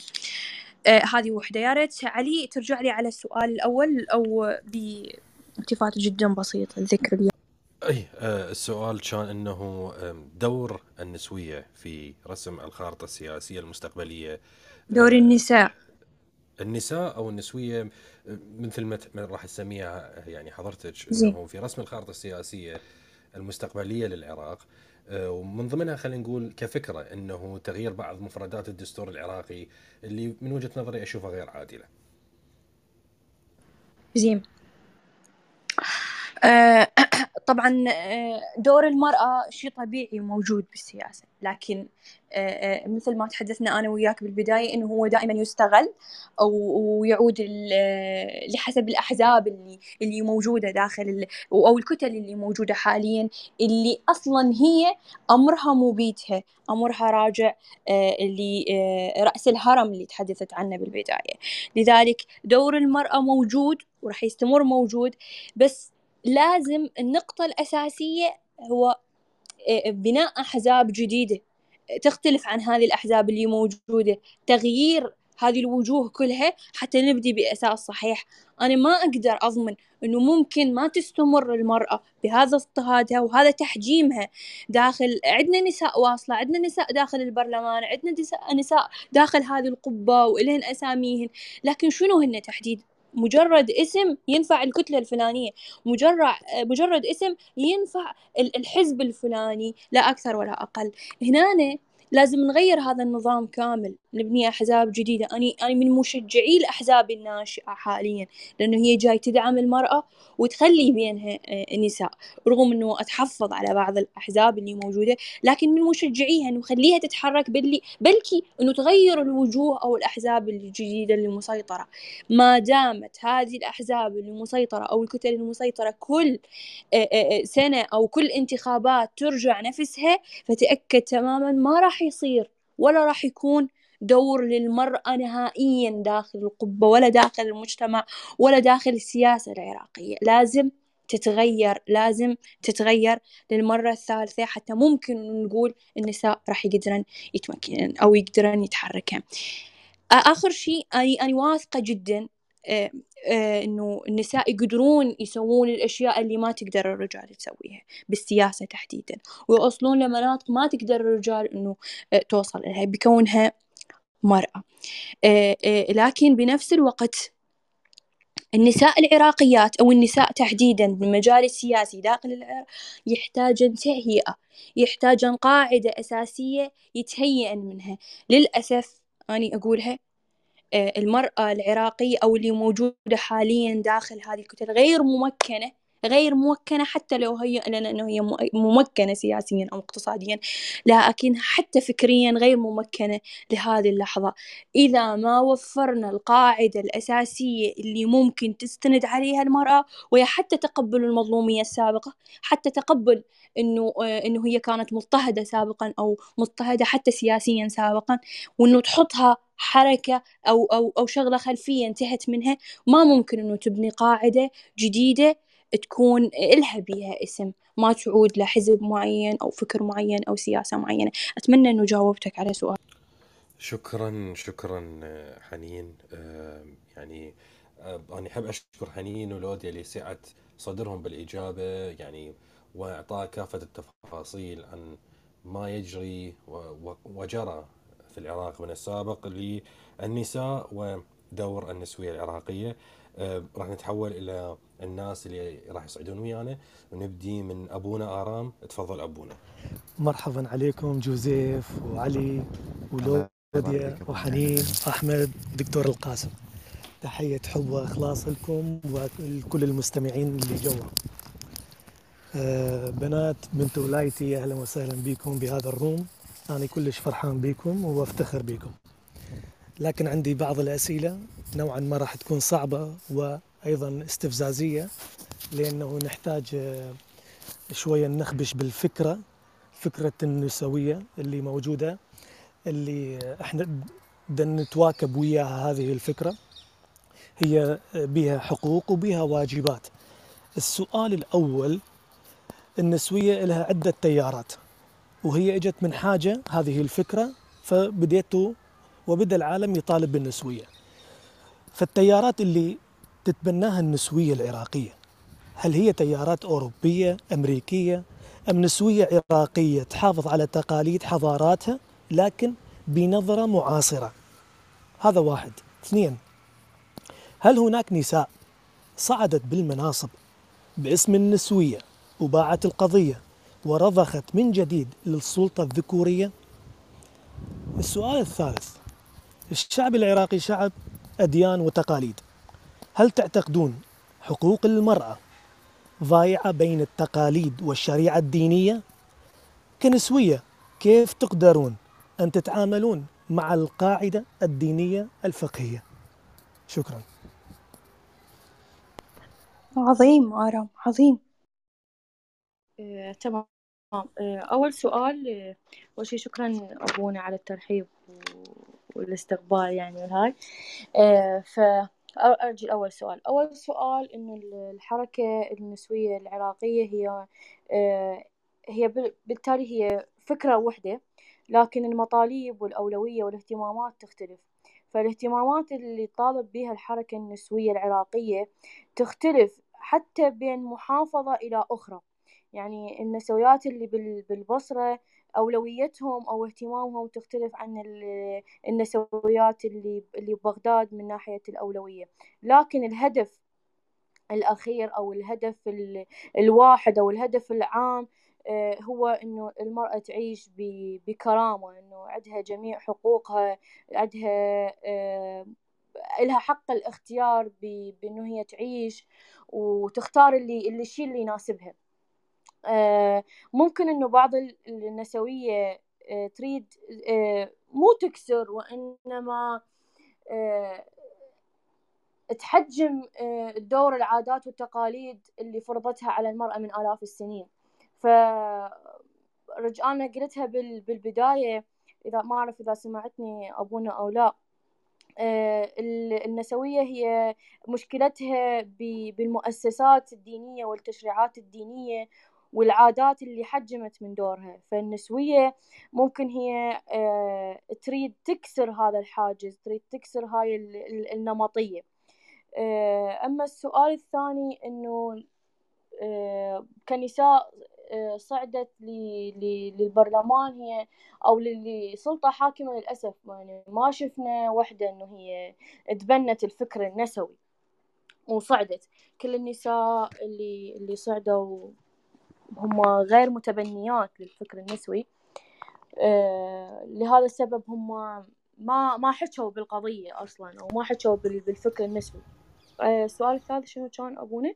السؤال الثالث أنه كيف راح تقدرون أنتم تتعاملون مع القاعدة الفقهية الدينية، أوكي، لأنه الدستور العراقي مستند على الشريعة وهناك أكو خلل، فكيف راح أنتم تسوون هذا التوافق؟ لأنه كمجتمع العراقي هو مجتمع محتفظ بالتقاليد والأديان. آه، تمام. آه، لهذا السبب احنا جاي نريد قوانين تحمي تحمي هاي الفئات، تحمي جميع الفئات بالمجتمع، سواء كان ذكر او انثى، او انه يلغي موضوع ربط الدين بقوانين الدولية. لهذا السبب النسوية من من الداعمين للحركة العلمانية اللي هي يعني اللي تحب أو وتحافظ على حقوق جميع فئات المجتمع. ممكن إنه بالضغط على تشريع قوانين وبالضغط على تفعيل، مو مو بس تشريع، إحنا عندنا هواي قوانين غير مفعلة، فممكن بالضغط على تشريع وتفعيل قوانين نحجم من دور هاي العادات والتقاليد، ونحجم من من الدور اللي فرضت علينا التشريعات الدينية. حتى التشريعات الدينية اللي موجودة بالدستور ما فقط على على الإناث أو فقط على النساء، ما هي التشريعات هي ضد التعددية بأكملها، سواء تعددية طائفية أو دينية أو عرقية. فمحاولة الفصل الدين أو القوانين التشريعية الدينية عن القوانين الدولية هي هذا راح يساعد هواية بال... إنه الحركة النسوية تنجح و... وتأدي دورها بالفعل. ما أعرف إذا جواب أجوبتي كانت. شكرا لك، شكرا عزيزتي. أنا أريدك ترجع لي لسؤالي الأول، اذكر لي إياه أبونا. تمام، السؤال الأول، النسويات أوكي لها عدة تيارات حسب ما نعرف، اللي يلغي الذكورية واللي يريد يعني كثير من الأمور والمتطلبات، لكن هل النسوية العراقية أي تيار تتبنى؟ هل تيار أوروبي أم أمريكي أم نسوية عراقية بها نكهة تقاليد وحضاراتها لكن بنظرة معاصرة حداثوية؟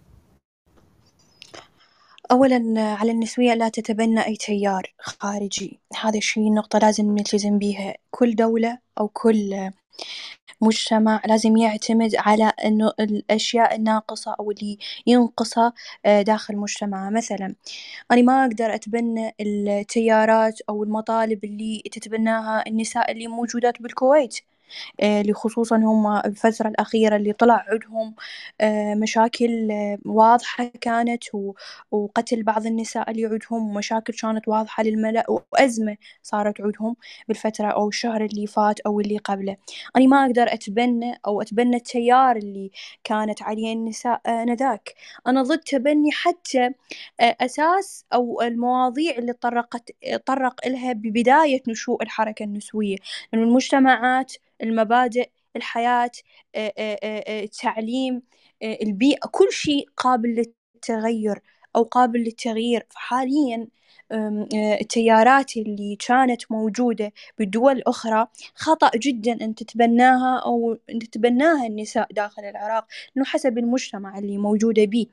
لازم على المرأة تحديدا مراعاة المجتمع، حتى ما تقدر حتى قفزتها تكون تدريجية، ما هو قفزة فعليا، لأنه يعني حد الآن المجتمع ما عنده هذه القاعدة السليمة لحتى يتقبل وجود مرأة بمناصب سياسية.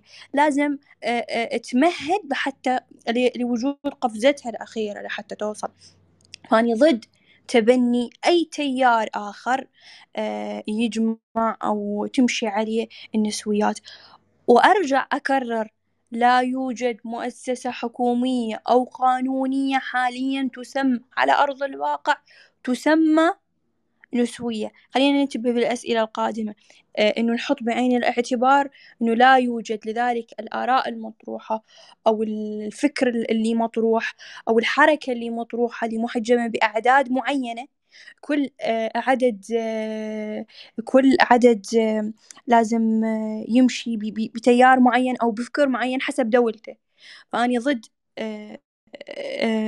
أنه تمشي الحركة النسوية بتيار معين، لازم تعتمد على أساس مجتمعها شنو بي من نقوصات، وتحاول أنه تطالب بالنقوصات اللي موجودة. تعالي على السؤال الثاني لو سمحت. أوكي، هل النساء أو بعض النساء صعدت بالمناصب باسم قضية النسوية وباعت القضية ورضخت من جديد للسلطة الذكورية، وخاصة مثلا بالبصرة نقول؟ زين، أولا آم آم القضية النسوية أو الحراك النسوي أو الحركة النسوية اللي جاي اللي ظهرت للملأ حاليا ما كان إلها وجود واضح على أرض الواقع. حاليا وجودها صار أكثر وضوح وأكثر لمعان بسبب البرامج أو على الوضع الحالي اللي اعتمدت إليه والضجة الحالية اللي جاي تصير.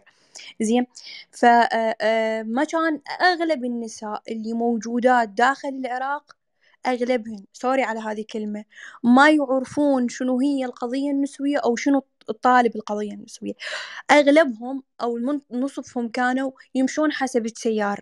لما تجي تسألها أنت مع القضية النسوية لازم عندك فكرة كاملة عن القانون، لازم منو تريدين تنقدين القضية النسوية أو تستندين على القانون، تقولين أنا القضية النسوية هيجي واكو بنود بالقانون ضد قضيتي فلازم تتعدل. أغلبهن اللي جاية تناقش وياهن ما عندهن خلفية متكاملة عن القضية النسوية وشنو أساسها وعلى شنو مبنية وعلى شنو مستندة وواقفة هذه القضية، فقط سحبهم التيار. هذا الشيء مو خاطئ بسبب ضغط المجتمع، أنه شافوا أمل بسيط، أنه هم هذا الأمل البسيط أنه هم راح يتشبثون به حتى يوصلون. هذا الشيء مو خاطئ، بس نحتاج بعد توعية أكثر حتى يعرفون شنو هي القضية النسوية. حتى لما تجي امرأة برلمانية أو تريد ترشح لازم منه يعرفون أنه هن, هن راح هي هاي الأمرأة راح تصعد صوتهم أو راح تعارض القانون أو اللي تقمعهم داخل هذا البلد.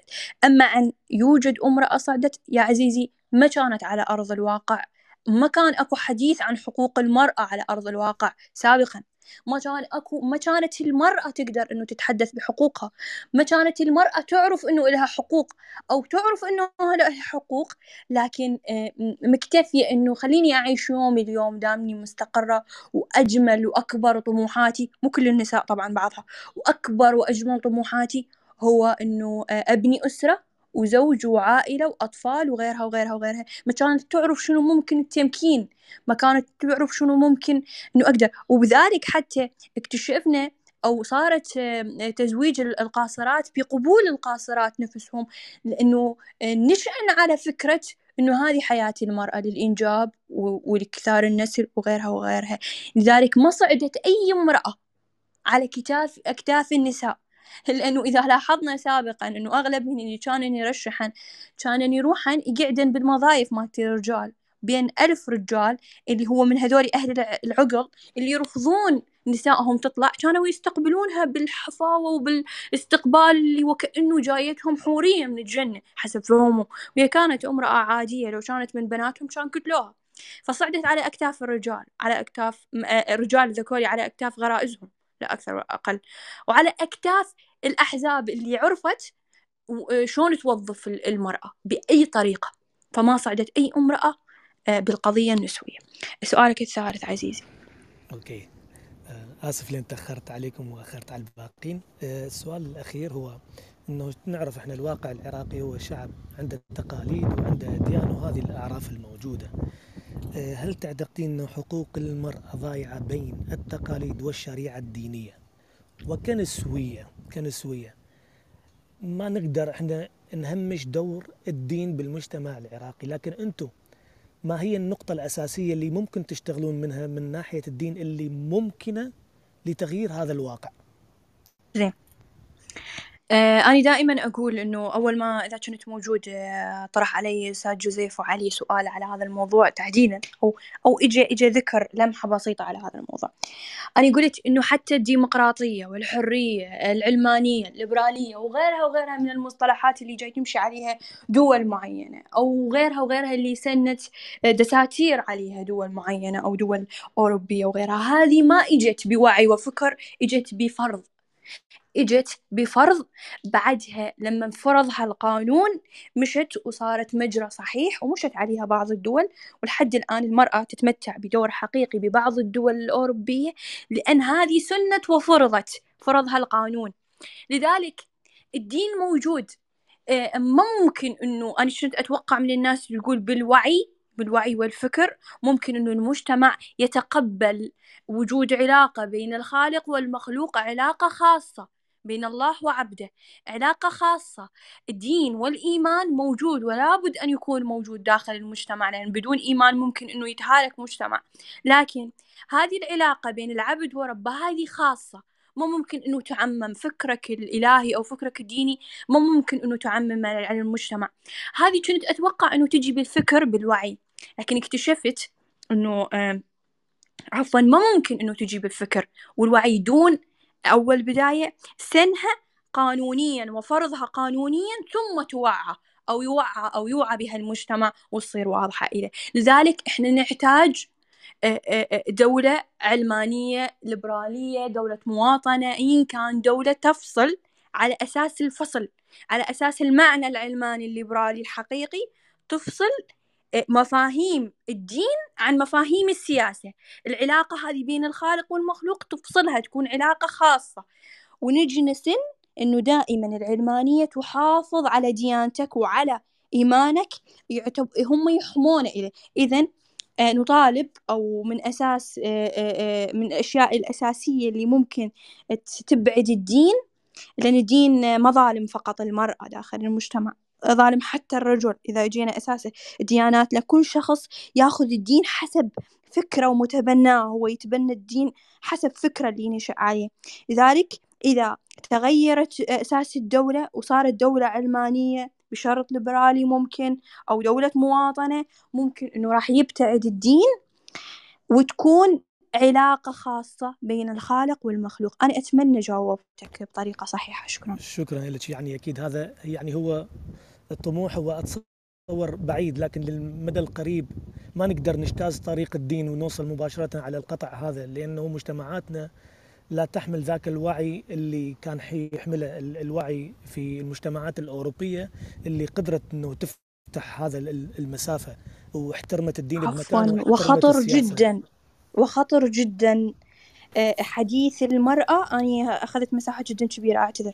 وخطر جدا، باختصار حنين لو سمحتي، جدا آسفة، أنه نتحدث عن الدين أساس القضية، أو أول كلمة ممكن أن نتحدث عنها ورفض الدين، لأنه هذا الشيء جدا خطر. المتق... المتلقي يشوف النسوية خطر على مجتمعه وعلى دينه بعدما متوعي كان. أحسنتي. شكرا. شكرا جوزيف حبيبي. شكرا أبونا آرام. أنا ما عرفت عندك ثلاث أسئلة، استغليت. أنا أعتذر أعتذر حبيبي. أوكي، لضيق الوقت لأنه حنين عندها شغل وأنا كمان عندي شغل. أحمد لو سمحت باختصار تفضل عزيزي، سؤالك. السلام عليكم، شلون صحتكم؟ وعليكم السلام عزيزي. آه أنا عندي كم نقطة راح أذكرها يعني على السريع. آه كوني أنا هي نقطة لو سؤال لو سمحت. لا لا نقط نقط راح أذكرهن ومو سؤال. آه أنا ويا وي المرأة، كوني أنا من مدينة السامراء، لأن المرأة آه مظلومة، آه خاصة مثل ما قالت الأخت حنين، الزواج القاصرات في محافظاتنا. ثاني شيء إنه هي فقط آه تأخذ للعمل في البيت، يعني ما لها حقوق في الدراسة، ما تكمل دراستها، ما لها حقوق في الوظيفة. هاي من الأمور المهمة. بس احنا في هالحالة لازم انه مثل ما قالت أخت حنين، لازم نبدل الحكومة. إذا ما راح نبدل الحكومة ما راح نقدر نوصل إلى حقوق المرأة. إلى هاللحظة احنا ما عندنا أي حزب حاليا راح ننتخبه واحنا سواصلين على الانتخابات. هذا أكبر جريمة لحد ما صارت المظاهرات، لحد الان ما عندنا حزب راح ننتخبه. اذا راح نرجع نفس الطاسه ونفس الحمام، العفو حسب ما اقول هاي الكلمه ما تلعفوا، لان نفس شطرنج راح يفترون. فاذا اذا ما راح نسوي تغيير ونجيب ناس جديده، هاي سوالفنا كلها ما راح تتنفذ. فيا اخوان احنا بهالحاله مثل ما قالت اخت حنين لازم نجيب وجوه جديده حتى نقدر نبلش ونغير بامور هوايه. شكرا. شكرا احمد على تعليقك السريع. اكو اي تعقيب من لوديا وحنين بسرعه؟ أنا لا، ما عندي تعقيب. شكرا لوديا. حنين؟ يشكر أحمد، يشكر أنه أغلب التلويهات ذكرها على تعليقاتنا أو أجوبتنا. شكرا. طيب دكتور القاسم مرحبا، شلونك؟ دكتور القاسم ويانا لو مشغول؟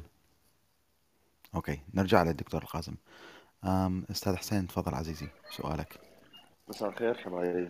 مساء الأنوار حبايبي. تفضل تفضل. شكرا جزيلا. أنا بارك الله. ببساطة سؤال موجه للبنات لوديا وحنين. أنا أريد أشوف بس شغلة واحدة حنين أو لوديا، مو تشوفون إنه إحنا أو أنتو بحاجة لتمثيل قبل لا يكون تمكين؟ يعني بمعنى أنا اليوم إذا أريد كحركة نسوية اليوم في العراق، في داخل العراق أو أي مجتمع آخر بغض النظر عن المجتمعات الأخرى، أنا أريد أنتقل للمجتمع العراقي، من يمثل الحركة النسوية في العراق؟ يعني أنا ممكن أعرف لوديا وحنين صديقاتي، نعم تمام أوكي، أعرف أسمع منهم، أعرف توجهاتهم، أعرف وجهة نظرهم، لكن بالمقابل أكو ناس غيركم قاعد يشوهون هذه الحركة أو قاعد نوعا ما يغيرون من حقيقة وأهمية هذه الحركة. مو مو أشوف أنه يجب أن يكون هناك تمثيل حقيقي لهذه الحركة، مثلا على الأقل أنتم تبدو، يعني اليوم أنا كمجتمع أو أنا كإعلامي إذا ردت قد يوم من الأيام أنه أبين هذه الحركة وتوجهاتها وأهميتها للمجتمع العراقي، مع من أتحدث؟ أتحدث مع حنين ولودية، لو أتحدث مع فد منظمة معينة، لو أتحدث مع سينا وصاد من النساء الأخوات اللي يتحدثن عن هذه القضية. الجواب مفتوح لمن يحب. يعني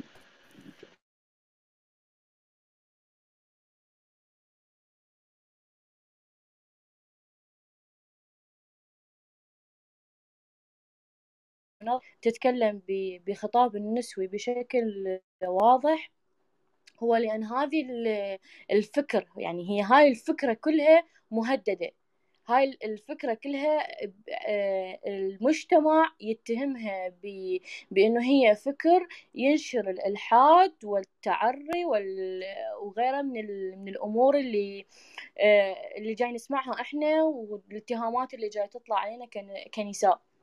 لو كان عندي قانون يحميني إنه أنا أفتح مؤسسة تتكلم بالخطاب النسوي بشكل واضح، كان شفتني أنا من أنا وهواية من البنات من المؤسسين لهاي المنظمة. لكن من يمثل الحركة النسوية بالعراق إحنا دائما غايبين عن، أنا رد أذكرها قبل شوية وما صار الكلام، دائما غايبين عن اسم فش شخصية كلش مهمة، وهي هاي الشخصية امرأة قوية قيادية تحدت حتى السلطة الحاكمة، وصار بيناتها تحدي علني وواضح مع مع نور المالكي من كان رئيس الوزراء، اللي هي هناء إدور. هناء إدور عراقية مناضلة يسارية، يعني فد فد شخصية فوق القوية. أنا عن عن نفسي يعني كشخصيا قدوتي أو أو قدواتي بالحركة النسوية، أو اللي ممكن أنا أمشي على خطاهم واللي أنا أتبنى خطاهم، هي نزيهة الدليمي وهناء إدور، اللي اللي صنعوا الفكر النسوي بالعراق، اللي اللي صنعوا الفكر النسوي بالمجتمع، اللي ناضلوا من أجل حقوق المرأة، ولا زالت هناء إدور مستمرة بهذا النضال، لا زالت هناء إدور تدافع بكل جدارة وبكل ما عندها من قوة على مود تثبت لي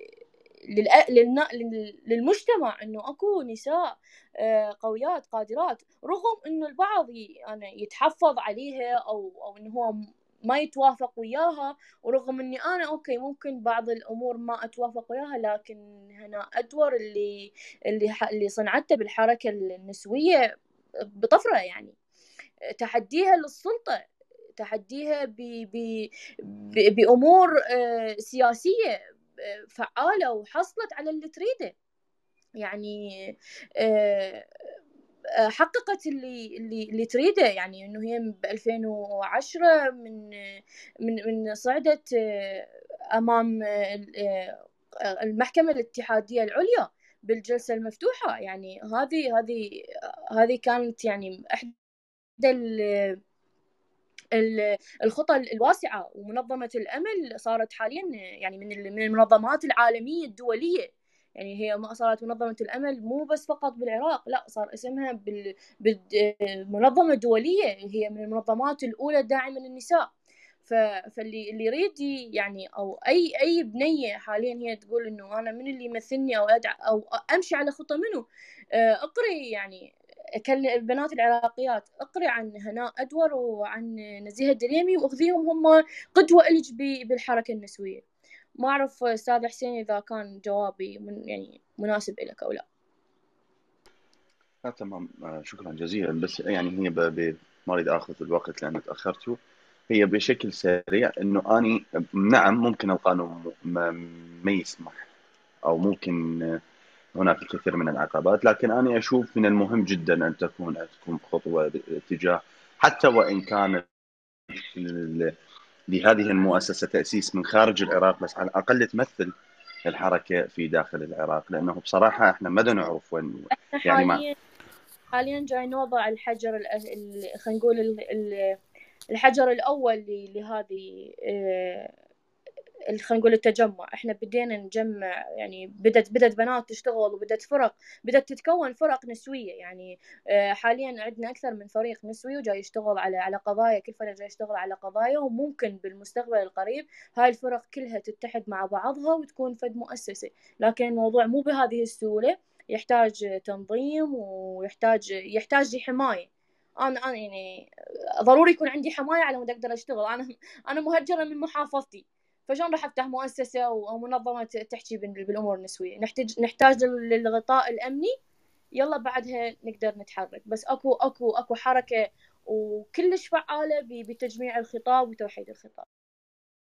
موفقين ان شاء الله يا رب. شكرا لوديا. حنين تعقيبك على سؤال حسين حتى ننتقل لقاسم. زين، اولا شكرا استاذ حسين على هذا سؤالك تحديدا.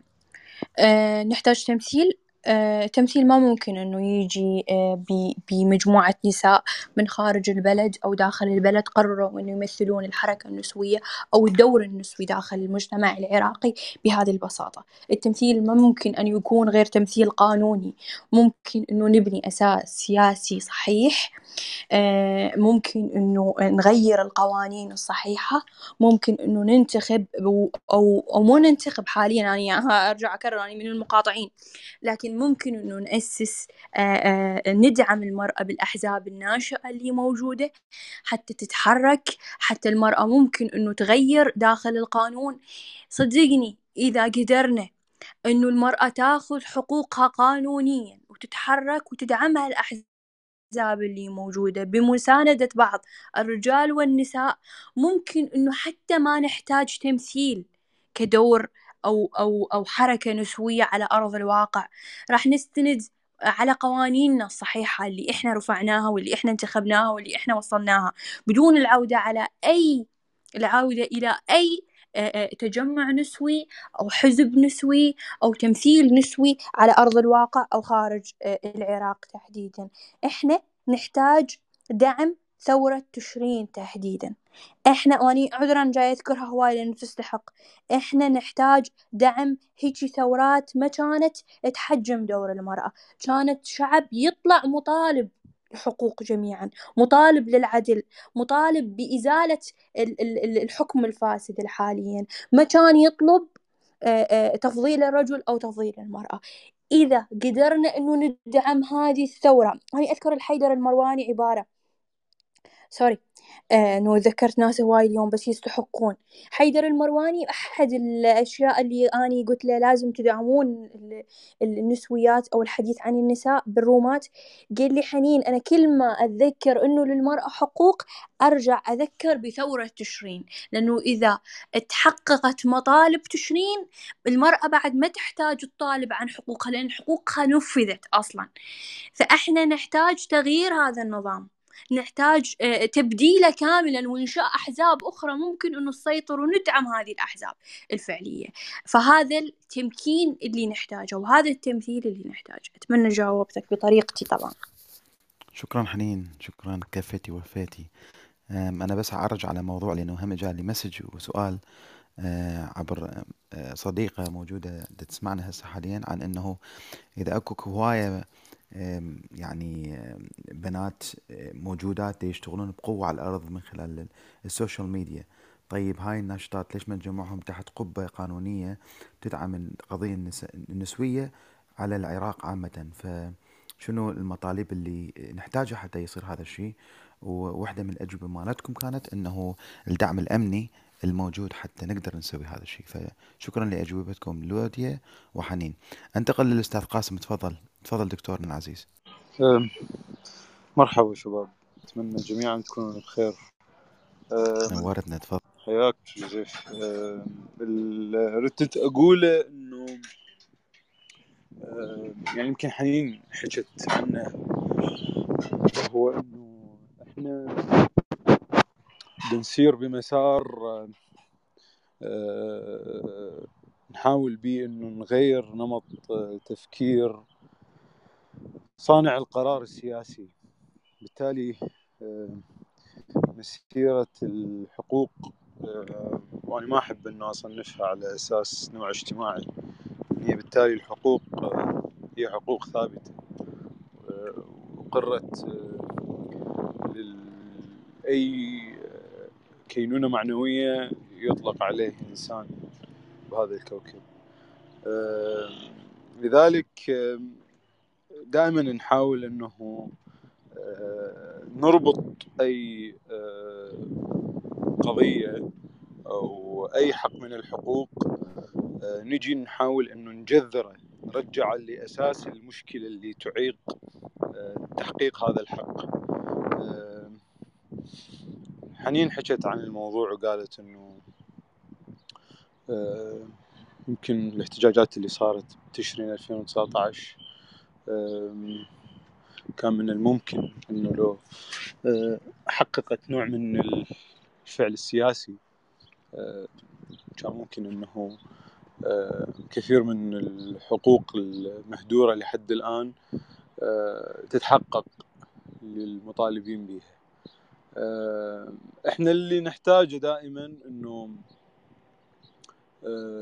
مسؤوليتنا تصير أنه نصيغ خطاب، هذا الخطاب يلامس عقول ومشاعر شريحة كبيرة من المجتمع، لأن إذا قدرنا أنه نلامس مشاعر وعقول الناس راح نقدر نحقق الفعل العام اللي شفناه بشهر العاشر ألفين وتسعة عشر، وهو الانتقال الطبيعي لأي رأي شخصي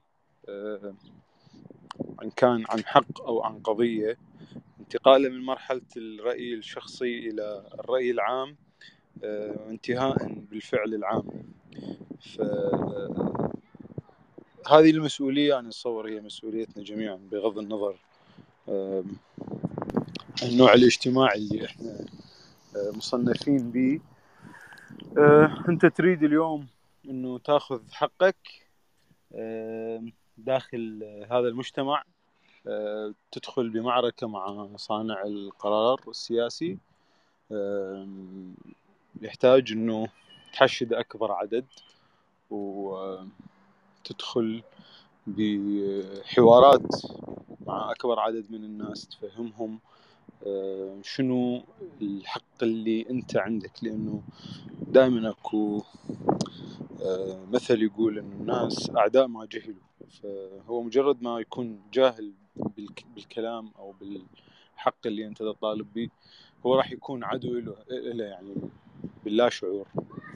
فهي هذه المسؤوليات يمكن اللي ملقات على عاتقنا جميعا، وأنا ما أحب أطول. يعني شكرا دكتورنا. أي تعقيب؟ لأنه من حنين ولودي لأنه هم ذكروا بهذا الكلام، سألناهم أسئلة بتتعلق ب ب يعني بكلامك دكتور، بس أنطي المجال للوديا وحنين لأنه هم ضيفاتنا.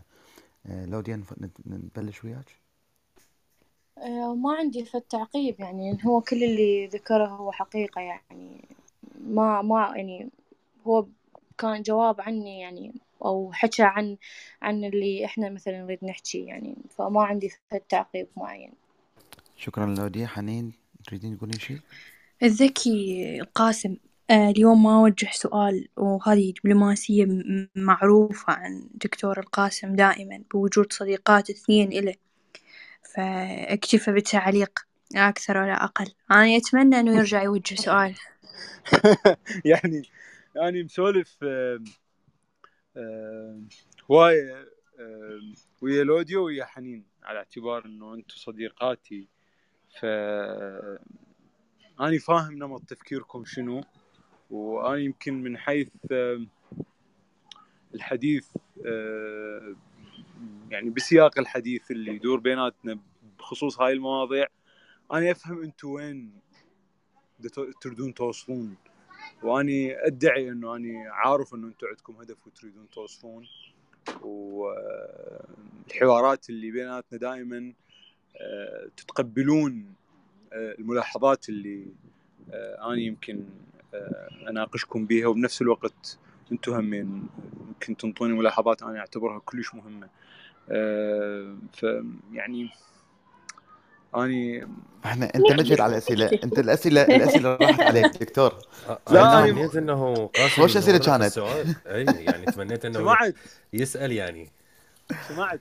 اني صراحه مشكلتي دائما اجذر المشاكل، لذلك اسال سؤال انه اعتقد شخصيا انه تجذير المشكله والوصول للمسبب الرئيسي مالتها راح يوحد ال او حشد ويوحد الاراء ويوحد القوى المطالبه بهذا الحق، وبنفس الوقت احنا راح نقدر نضرب راس المشكله وين. التمكين السياسي والتمكين الاقتصادي والتمكين التعليمي انا اعتبرهم وفق وفق وجهه نظري شخصيه هذه الجوانب الرئيسيه، والتمكين آه الامني. أه شوف هو انت مجرد ما تشتغل على ذني الثلاث ياتي بوجود القانون، هذا شيء طبيعي ياتي بوجود القانون اللي هو بالتالي اكو تمكين سياسي. اللي انا لحد الان اشكل على النظام السياسي الحالي على مدار ثمانية عشر سنه ماكو بالرئاسات الاربعه ما موجود لحد الان من ضمن هيئات الرئاسه مالهم امراه.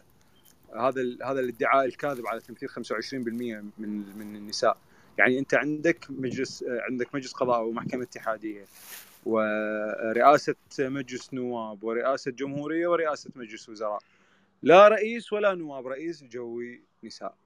فهذا عيب كبير على هذا النظام السياسي اللي يدعي تطبيق الدستور وما مطبق. أه بوجود امراه أه انا اتوقع أه انه اكو مشكله كبيره احنا نواجهها، راح نشوف انه راح يصير بها تغيير ان شاء الله. فيمكن هذا الله. هذا هذا مو سؤال بقدر ما انه هو ما اعرف انه انتم تحملون نفس التشخيص للمشكله وياي، لو هو اني يمكن رايح معزول عن الواقع. اريد اسمع من من البنات. شكرا. طيب ارجع واقول لوديا وحنين اي تعقيب حتى ننتقل ل ضيفنا الأخير بسبب ضيق الوقت. أنا كمان أعتذر للناس اللي هواي رفعت إيدها، بس لأنه لضيق الوقت ما نقدر نصعد الكل، فأنا أعتذر باسمي وباسم علي. أي تعليق من حنين أو لوديا لو ننتقل لمحمود تقولون؟ أنا ما عندي أي تعليق، أنا كلش أتفق وياك دكتور، وهذه الفكرة أصلا يمكن اللي دعمها أو اللي خلاني أتوقف عندها هو دكتور القاسم أثر نقاشات اللي دائما تدور بيناتنا على موضوع إنه التمكين النسوي اللي لازم اللي هو راح يحقق. على العموم أنا كلش أشكرك دكتور، شكرا. أنا كمان أشكر الجميع الموجودين طبعا. كمسألة تسويقية أنا لأنه أشتغل بإدارة المشاريع لازم نسوق لي لصفحتنا على الانستغرام. نتمنى من الكل انه يتابع استراحة الظهير العربية، اذا تروحوا للانستغرام مالتنا موجود اللينك، وكمان تابعونا لانه لطفا وليس فضلا، لانه عندنا حلقات من الاثنين للجمعة انا والاستاذ علي تحت مظلة استراحة الظهير العربية. استاذ محمود تفضل عزيزي، المايك لك. تمام، تحية طيبة الاخوة والاخوات، اصدقاء والصديقات. طبعا موضوع النسوية يجب أن نفرق ما بين النساء وحقوقهن وما بين فكرة النسوية أو مشروع النسوية في المجتمع العراقي. اليوم أريد أقول أنه أعتقد هناك ثلاث جوانب مهمة يجب أن تؤخذ بنظر الاعتبار عند تصميم استراتيجيات الحركة النسوية بالعراق، وهي الدور السياسي المهم، عليها أن لا ترضى بأن تأخذ مناصب كان تكون في وزارات وفي مؤسسات هي لا تقدم ولا تؤخر، مثل وزارة وزارة الهجرة والمهجرين، أو مثلا يعني يعني قبل قبل فترة قبل سنوات كان اكو وزارة حقوق المرأة، بعدين دمجوها بوزارة بحقوق الإنسان، ثم حقوق الإنسان أيضا أدمجوها ب يعني أصلا أصلا تم إدماج هذه الوزارات، وبعدين خلاص صار صارت مديريات في داخل المؤسسات ضمن وزارة العمل والشؤون الاجتماعية. أعتقد اليوم ما أعرف راح أكون صريح، أقول من الخطأ أنه نقول الأمن القانوني، اليوم أسميه الحق القانوني. عندما نطالب بالأمن القانوني بالتالي نحن نطالب بشيء أو ننتظر شيء هو أساسا من حقنا، وهذا ربما ينبع من ربما عدم معرفتنا الكافية والمعلومات اللي عندنا بحقوقنا كبشر في هذه الأرض. بالتالي أنا أميل لمصطلح الحق القانوني وليس الأمن القانوني، لأنه هذا حق من حقوق حقوقك أنت كمواطن عراقي ضمن الدستور العراقي الذي يكفل لك أنه تعبر عن آرائك، عن أيديولوجياتك، عن أفكارك، بدون انتظار أنه أحد يأمن لك شيء. التأمين أو الأمان القانوني هو هو فشي أديشنال صراحة. فخلي خلينا ننطي فرصة أنه ننتظر من الآخرين أنه يعطونا حقوقنا. الحقوق لا الحقوق لا تطلب بل تسترد بقوة. أه يعني اليوم أريد أحكي عن موضوع البعد القانوني والاستقلال المادي. أعتقد اليوم أكبر مشاكل المؤسسات النسوية القليلة صراحة، واللي أبرزها إذا أقدر أسميها اللي هي جمعية منظمة جمعية نساء بغداد اللي تديرها يمكن اسمها ست ليزا، ومنظمة الأمل اللي تديرها مثل ما قالت لوديا هناء إدور. فإذا هذه المؤسسات كان عندها مشاريع يعني أو فتحت مثلا مشاريع تكون فيها اللي هو الإيكونوميك إمباورمنت، هذا التمكين الاقتصادي والمادي للمرأة، أنه ما فقط تكون ما يكون التمكين فقط في حالات الطوارئ ولأنه فقط نريد نمكنها، لا، أن نريد أنه يصير هي لايف ستايل، أنه هاي المؤسسات عندها مشاريع استثمارية تمول مشاريعها في حال ماكو دونرز، في حال ماكو أحد يسمع هذه المشاريع. الاستقلال المادي هو يعطي الأسبقية ويعطي القوة لشخصية المنظمة، فضروري أنه يفكرون بهذا البعد حتى نشوف ناس مو رجال أعمال فقط، نساء أعمال نشوف نشوف مؤسسات استثمارية اقتصادية.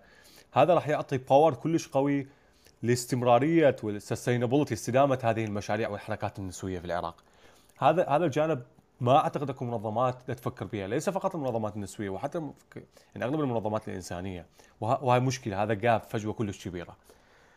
اليوم أريد أسأل سؤال بعد ما حكيت لكم هاي الأشياء، ليش ماكو صحفيات وإعلاميات؟ ليش ماكو منظرات ومؤلفات وناس تشتغل في قضايا آه يعني تنطي الجانب الثقافي والفكري والايديولوجي هذا هذا الاستراتيجي في العراق؟ لازم من يعني النساء اللواتي يطالبنا بالنسويه لازم يعني يفكرون بهذا الجانب. احنا نحتاج الى مرجعيات، مثل ما اكو مرجعيات دينيه، مثل ما اكو مرجعيات قانونيه، مثل ما اكو ناس آه عندهم باك جراوند وتجارب وخبرات صحفيه واعلاميه. نحتاج لانه الناس يكونون منظرين، يسوون لنا مانيوال، يسوون لنا تول كيت، يسوون لنا تاليف ويعني شيء استراتيجي حتى الناس من تقرا تعرف تعرف وين رايحه. بناء سياسات، اضيف لك بناء سياسات. نعم نعم بوليسيز استراتيجيز بلانز، يعني اي شيء يتعلق بقضيه التنظير. هذا التنظير هو اللي يعطي القاعده الاساسيه للمشاريع اللي راح تصير صراحه. واضافه لذلك هذا طبعا هذا السؤال اتمنى انه يعني يجاوبوني عليه، و... وأسأل سؤال ثاني آخر، أنه يا جماعة الخير يعني مثل ما مثل ما يقول مثل عراقي، مو كل أصابعنا سوية أو مو كل أصابعك سوية، وثانيا لو خليت قلبت. أنا أعتقد أنا أؤمن وأميل إلى فكرة الشراكة والتوافق ما بين جميع الأطراف، الأطراف اللي طبعا ما تقتلنا على فكرة واللي ما تبوقنا. أما الأطراف الأخرى فأنا أؤمن أن هناك عقلاء من رجال الدين يؤمنون بالتعايش، يؤمنون بحقوق الإنسان، يؤمنون بقضايا المرأة. هناك أيضا مشاهير هم هم يعني هم رافعين هذه الراية ودا يحاولون أنه يغطون هاي القضايا النسوية بشكل كبير.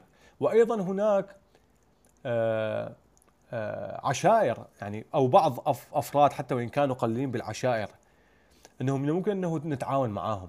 فليش ما يتم تشبيك العلاقات؟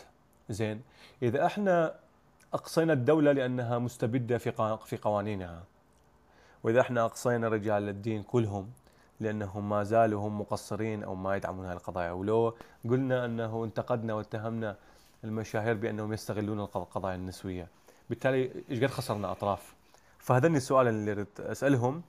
وبالختام أقول ترى الحركة النسوية والقضايا النسوية هي ليست قضايا للنساء فقط، هي قضايا نحن أيضا للرجال، للصغار، للكبار.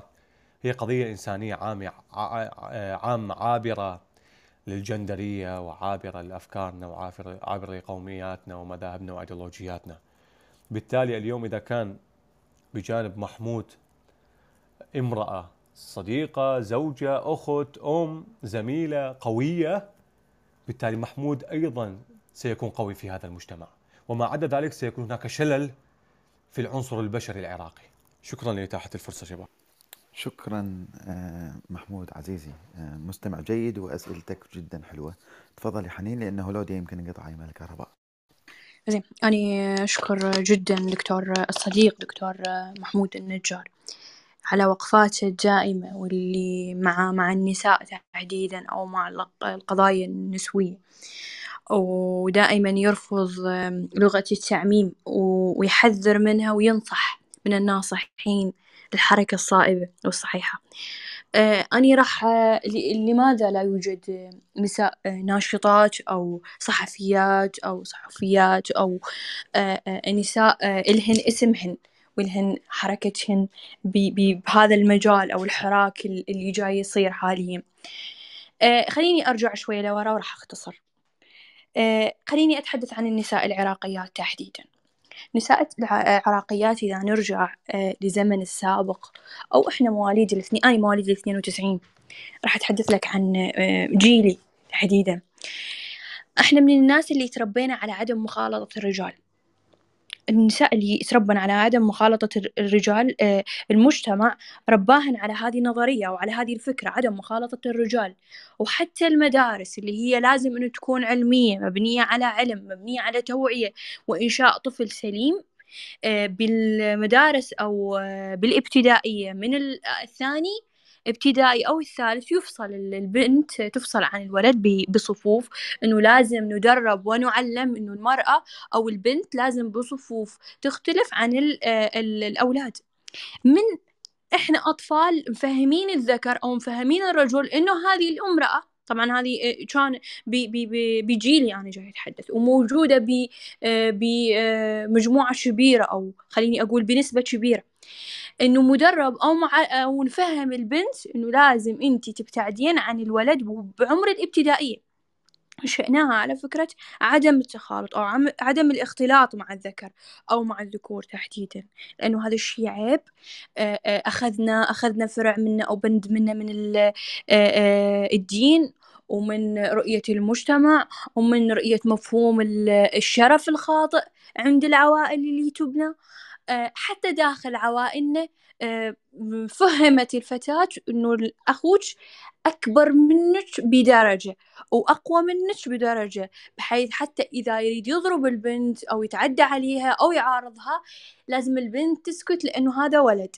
يعني هسه هذولي، حتى هذولي اللي سووا هذه الأشياء أو اللي ظلموا النساء أو اللي عندهم هذه النظرة الجندرية اللي لازم إحنا نتخلى عنها، أنا هذولي منطيتهم تبرير معين، منطيتهم تبرير. ليش؟ لأنهم انشؤوا بهذه الطريقة، انشؤوا بعدم اختلاط المرأة مع الرجل. بالسنين اللي فاتت حاولنا وقدرنا، وحاولنا النساء وحاولوا الرجال بتغيير هذه الفكرة باختلاط الرجل والمرأة، لحد ما صارت المرأة تقدر أنه تكون صداقات بدون ما يدخل بها الفكر اللي يتوقعونه، فكر الجنسي أو فكر أنه الرجل إذا تقرب لأي امرأة أو بنت يعني تحولت إلى علاقة جنسية أو علاقة مشاعر ومحو الصداقة بين الرجل والمرأة. حاليا بالسنين اللي فاتت قدرنا أنه نتخطى هذه الفكرة، وقدرنا أنه ننشئ فكر جديد يعارض الفكر اللي إحنا انشئنا عليه، اللي استبدينا وأخذنا فروعه من الدين، مثل ما قلت لك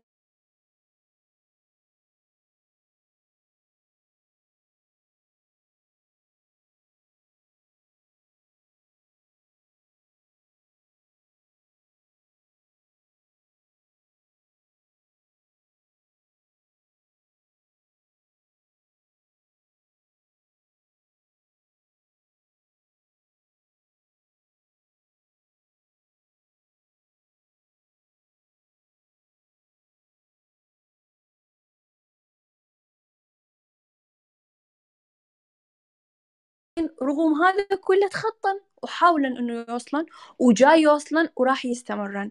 وأتمنى من كل امرأة، أنا ملاحظة أنه أكو نساء دائما أدخل لهن البنات يتواجدن ويانا، لما أتناقش بيني وبينها ألقى عندها كمية هائلة من المعلومات السياسية ومن الرؤية الصحيحة للسياسة، لكن ينقصها فقط الجراءة للحديث وطرح موضوعها. النساء العراقيات ما ينقصهن الذكاء والوعي بقدر ما تنقصهن الجراءة.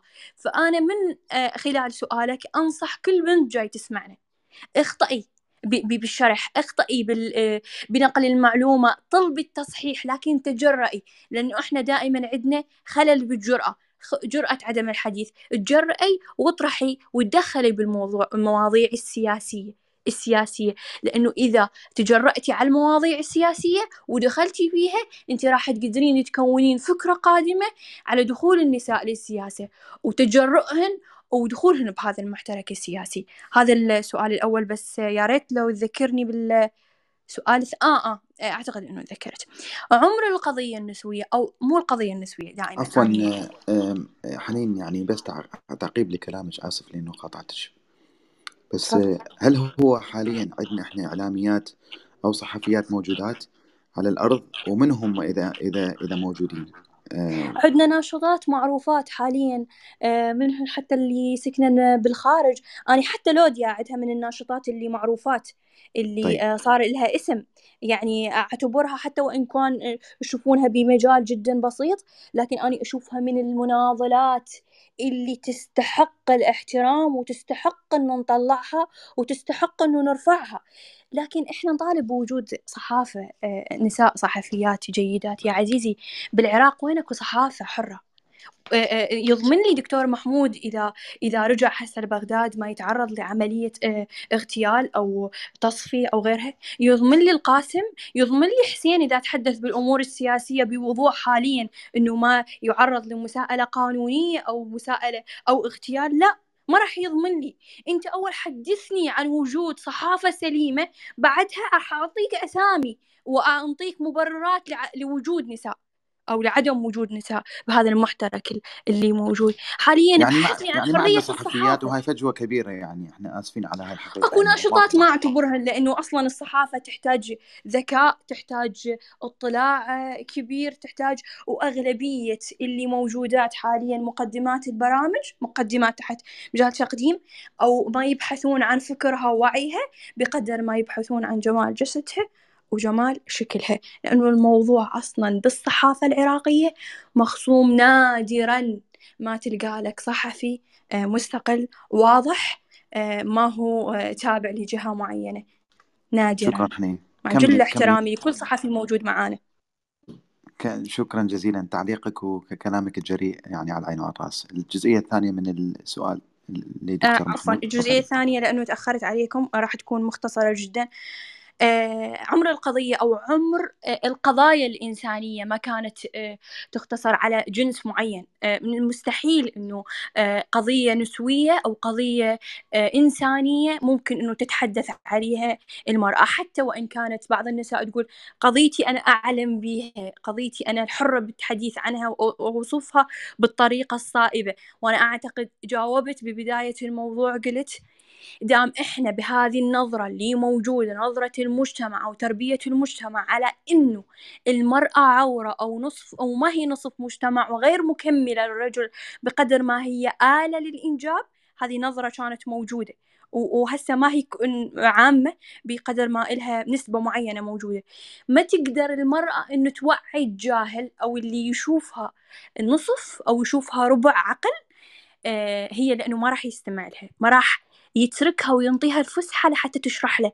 لكن إذا إجا رجل آخر وشرح لها وشرح للرجل الآخر اللي يشوفه هو إنسان واعي ومتكامل وكامل، راح ياخذ منه الفكرة. هنا أنا راح نبدأ أول درج أو أول درجة أو أول خطوة بتغيير المجتمع، لما الرجل يبدأ يوعي الرجل الآخر إنه يتقبل منه إنه هذه المرأة إلها حقوق مثل ما أنا إلي حقوق.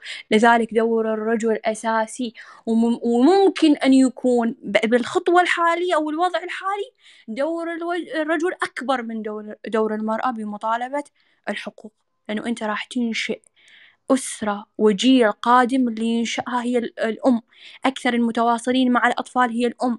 لما تنشئ الأم تكون محررة وممكنة راح تنشئ لك جيل يرفض العبودية، يرفض هذا الظلم اللي صاير داخل المجتمع. فالثورات راح تصير عن وعي وعن رفض كامل وفكر، لأنه أنشأتها ب... أنشأتها أم وأسرة متكاملة تعرف الحقوق. شكرا. شكرا للدكتور محمود على أسئلته.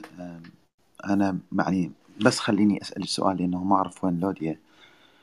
يعني المستقبل هو راح يكون عندنا هاي المشكلة دائما، أنه عندنا نقص بالعداد، نقص بالصحفيات، الأمن دائما مشكلة، تنظيم النساء والنسوية داخل العراق حيكون دائما عاطفي متفرد وليس تجمعي موحد. يعني هل أكو أمل أنه تتوحدون كلكم وهذا التوحد يكون من قبل إخصائيين في قيادة المجتمع النسوي أو النسوية في العراق؟ باختصار حنين. أنا أرفض قيادة مجتمع نسوي، أنا أقبل قيادة مجتمع كامل متكامل داخل العراق. أساسه دولة، أساسا مطالبة بوجود دولة، أساسا نهضة المرأة والرجل من أجل ثورة أو من أجل مطالبة بتغيير وجوه كاملة سياسية حاليا، بمساعدة أحزاب نحترمها ونشوف بها الجيد اللي ترتفع بوجود المرأة والرجل معا حتى تنشأ دولة وقانون قادم جيد. هذا اللي أنا أتمنى، لأنه هذا الصحيح، مو إنشاء جنس وتعميم ومساندة جنس معين على حساب جنس. لا، خلونا اثنين نقوم مع بعض، ننهض مع بعض من أجل صنع دولة وإنشاء دولة قادمة جيدة، وهذه ما تقوم إلا ب بشروط يمكن تحدثنا عنها أو سولفنا. حنين، إحنا يحتاج لنا think tank بهذا الخصوص، لو خصوص المرأة وهي نصف المجتمع ودورات تدريبية. يعني هل يحتاج لنا بالفعل إحنا نحتاج think tank نسويها ونأسسها بالعراق؟ شوف، هي هي تحتاج، بس أنا أرجع لك وأقول لك حتى هذه المفاهيم اللي طرحتها سابقاً، أساس الديمقراطية، أساس الحرية، أساس العلمانية، أساسها اللي مشت عليها دول، هذه ما إجت بوعي متكامل، هذه إجت بفرض بالبداية. اللي يقول لي لا، أقول له تعال انطيني شلون ما إجت بفرض. ما ما مشت ما مشت داخل مجتمع بدون قانون، سنها القانون، توعى بها الشعب لأنه مجبر أنه يتوعى بها، بعدين توعى بها لأنه قانون، وصارت ثقافة داخل المجتمع. نحتاج نحتاج لكن بداية الأمر نحتاج حكماء أو فلاسفة يهيئوا لك قانون جيد أنت تمشي عليه. تحتاج تغيير لبعض القوانين اللي موجودة داخل القانون العراقي. فما تحتاج توعية بقدر ما تحتاج ثورة أو جهة أو ما أعرفوا شلون تسمونها من مسميات حتى تنشئ لكم دولة قادمة راح تخلي لكم توعي المجتمع. ما تحتاج مدارس، هو تحتاج لإنشاء طفل سليم، حالة نفسية سليمة. أغلبنا مرضى، ترى أغلبنا نحتاج لقاعدة سليمة. أحد الأصدقاء قبل فترة كلمني قال لي أنت تحتاجين قاعدة سليمة. لحد الآن لما تسمعين بنت تبكي مضطهدة أو متعرضة للضرب تتأثرين، وأنت لازم تتركين عاطفتك ممكن بجزء معين وتساعدينها، بس أنت تتأثرين. ليش؟ لأنه أنت ما عندك قاعدة نفسية سليمة. نحتاج القاعدة النفسية السليمة، التوعية السليمة، لكن مو بقدر حاجتنا لدولة، مو بقدر حاجتنا لقانون، مو بحد حاجتنا لمساندة بعض وإنشاء سيادة لهذه الدولة. ما أعرف إذا وضح جواب. جميل. أنا طبعاً قصدت بالثينك تانك إنه نسوينا فد مؤسسة أو أو متكاملة تعنى بهذا الشيء، بس أنا حتى أحل المشكلة هاي من الجذور، ما تشوفين إحنا لازم نتجه لل يعني للناس المتزوجين بالتوعية، أو مثلاً على سبيل المثال نسوي لهم دورات تثقيفية، يعني نجي نحل المشكلة خلينا نقول من البذرة نفسها، حتى شوي شوي إنه هاي الفكرة تتعمم بالمجتمع ونقضي على ال على ال ال الامراض المستعصيه بمجتمعنا. حنين، بس حتى طبعا او علاوه راسا اختصرت جمله مالتي قبل شويه من داخلت بكلمتين ثينك تانكس. ثينك تانكس هي معناتها مؤسسه فكريه، واللي انا حكيتها انه انه ليش احنا ما عندنا ناس تنظر وناس تؤلف وناس تكتب وناس تضع استراتيجيات وناس تخلي تخلي هناك سياسات وتخلي هناك أفكار لاستدامة هكذا حركات. فكريا اليوم أصعب شيء أنت ممكن تشتغل عليه هو الفكر. يعني مثلا أنت إذا سويت تريننج تدريب أو سويت وركشوبس يعني ورشات عمل، خلاص هي مهارات تبنى. اكو واحد مثلا مو زين مثلا قدام الكاميرا، شويه تطوره فد دوره ام ايش ما ادري ام الشهرين، واذا هو عنده الموهبه فخلاص راح يقدر انه شويه يتطور. المهارات برايي هي اسهل طريقه واسرع طريقه انه تبنى، ولكن احنا بحاجه اليوم الى الى ناس خبراء في في في القضايا النسويه، ناس تفكر صح، ناس تنظر لقوانين، ناس تطلع خارج العراق تفهم ايش يصير برا، شلون هذول دي يطالبون بحقوقهم، شلون دي ينزلون للشارع، شلون دي, دي يغيرون من داخل الدوله. اعتقد يعني هاي مشكله كبيره صراحه الاحظها من زمان. أه فاعتقد لو تفكرون بهذا الموضوع، هو موضوع يحتاج صبر ويحتاج جهد ويحتاج قراءه جدا معمقه، ويحتاج ايضا واحد يتعلم من تجارب الاخرين في خارج العراق. هذا كان اعتقد كلام علي، فردت اشرح لك شيء. فهمت، شكرا دكتور، فهمت جزئية كلامه. لكن أنا سابقا كنت أقول إنه إذا المرأة كان عندها هذه السلطة اللي موجودة عند الرجل، صدقوني راح تسوي نفس اللي سواه الرجل، راح تظلم هذا الرجل. إذا إذا تبادلنا الأدوار بنفس الطريقة راح تصير نفس المعادلة، وراح تصير حركة رجالية أو شون شون تسمونها من مسمى الطالب بحقوق الرجل. نفس الموضوع، المشكلة عدم تساوي الطرفين، عدم تساوي الحقوق، عدم تساوي، عدم معرفة العدل حتى عند الاثنين. نحتاج لمؤسسة فكرية. جاوبت أني من قلت إنه ما عندنا قاعدة سليمة نفسية، لأنه حاليا إذا ممكن إنه تنطي لمرأة مظلومة تعرضت للضرب والاضطهاد وتعرضت للاغتصاب بحياتها وتعرضت تعرضت وتعرضت لكل مفاهيم أو كل الأشياء اللي عنفتها نفسيا وجسديا، تنطيها حاليا وتمكنها دون وجود قاعدة سليمة، ما راح أضمن لك تمكين هذا اللي شنو راح يسوي بالمجتمع، ما راح أضمن لك قوة الانتقام أو شعور الظلم اللي حست بيه ما راح يستمر وياها. هنا نحتاج مثل ما قال علي، نحتاج مؤسسة أو دعم فكري أو مدارس أو أي كان الاسم اللي يطرح عليها لتوعية الزوج والزوجة أو الشخص. لكن هذه لبعيد راح نفكر، يعني ما راح نقدر نفكر بها لا لا سنة أو سنتين، ممكن عشر سنين أو خمسة عشر سنة. ممكن نطلع لك جيل قادم واعي مبني أساس الزواج مالته على على فكر سليم، وراح تلاقي جيل سليم، إنشاء سليم. أما حاليا بهذا الوضع ما عذرا ما أشوفها يعني شكرا. واضحة، ممكن إنه نبدي بها من الآن. شكرا حنين. أنا أعرف إنه أنت عندك طلعة، بس أنا أحب أسأل الناس اللي موجودين جوا نستغلهم للمرة الثالثة كإبادة تسويقية. إذا حبيتوا هيك نوع من الحوارات وهيك رقي في الحوار والأسئلة والتعامل مع الضيف، تابعونا، لأنه عندنا حلقة إحنا كل يوم من الاثنين للجمعة تحت مظلة استراحة الظهير العربية. عادة تكون تحت العراقي كلب هاوس، بس اليوم لأنه سياسي فما دخلنا تحت كلب معين. عندنا انستغرام بيج، نحب من عندكم لطفا إذا تقدرون تتابعون الصفحة حتى تشوفون ضيوفنا اليوميين الموجودين ويانا، وحلقاتنا دائما تكون موجهة ومختصة مع أمور معينة ومواضيع معينة. أنا أشكر كل مستمع من ال يعني من أولهم إلى آخرهم لاستماعهم الراقي، ويعني إن شاء الله استمتعوا ويانا في الحوار هذا اليوم. ثاني شيء أنه أحب أسمع من حنين كلمة أخيرة قبل ما ننهي، وأحب أسمع من أخونا وشريكنا الأستاذ علي النعيمي عن عن الحلقة اليوم، من كلمة أخيرة وبعدين نغلق. شكرا كمان للناس اللي صعدت ويانا وسألت أسئلتها. أنا أشكر كل شخص كان موجود ويانا، الحلقة كانت جدا رائعة، وإن شاء الله عجبت حنين أول شيء وعجبت الجمهور. تفضل حنين، المايك والكلمة الأخيرة لك. شكرا جوزيف، شكرا علي، شكرا لجميع المستمعين اللي كانوا ويانا واللي تحدثوا. بعد الحلقة كانت كلش حلوة، كلش جدا حلوة. لأنه طريقتكم دائما بطرح الأسئلة تطلع العمق عند الشخص تحديدا أو الأشياء اللي يريد يوصلها. اختياركم للأسئلة.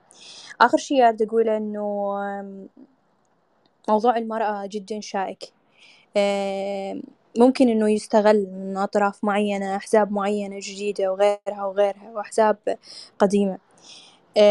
دام المرأة تريد تطالب عن حقوقها حتى وإن كان دستورك أو قانونك العراقي خاطئ وبأخطاء، اقريه مرة واثنين وثلاثة، اقري البنود مالته، ناقشيهن، عرفي وين الثغرات اللي موجودة حتى تكون لما تطرحين موضوع تكون عندك خلفية متكاملة طرح الموضوع.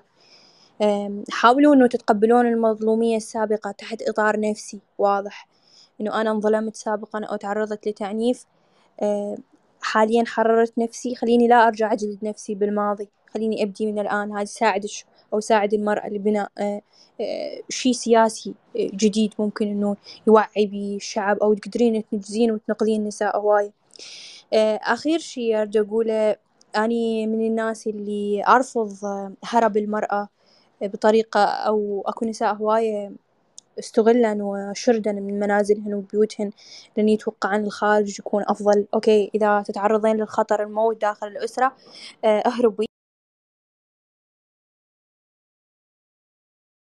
عفوا إذا تتعرضين لخطر داخل البيت أو أو هاي أوكي انقذي نفسك، بس بنفس الوقت لا تذبين نفسك بتهلكة أخرى دون دراسة وضعك ودراسة خطواتك الأخرى، لأنه هواي خسرنا بنات عن طريق الهرب أو طريق ظن أنه راح ينقذن أنفسهن من عنف أسري، يروحن يوقعن بعنف ثاني ويتاجر بعضهن، طبعا يتاجر بيهن بطريقة ثانية. خلينا شوية دائما نراجع خطواتنا ونمشي بالطريق الصح. أني ممنونة منكم وممنونة من كل شخص سمعني اليوم، وكل الشكر جوزيف وعلي والبقية، شكرا جزيلا.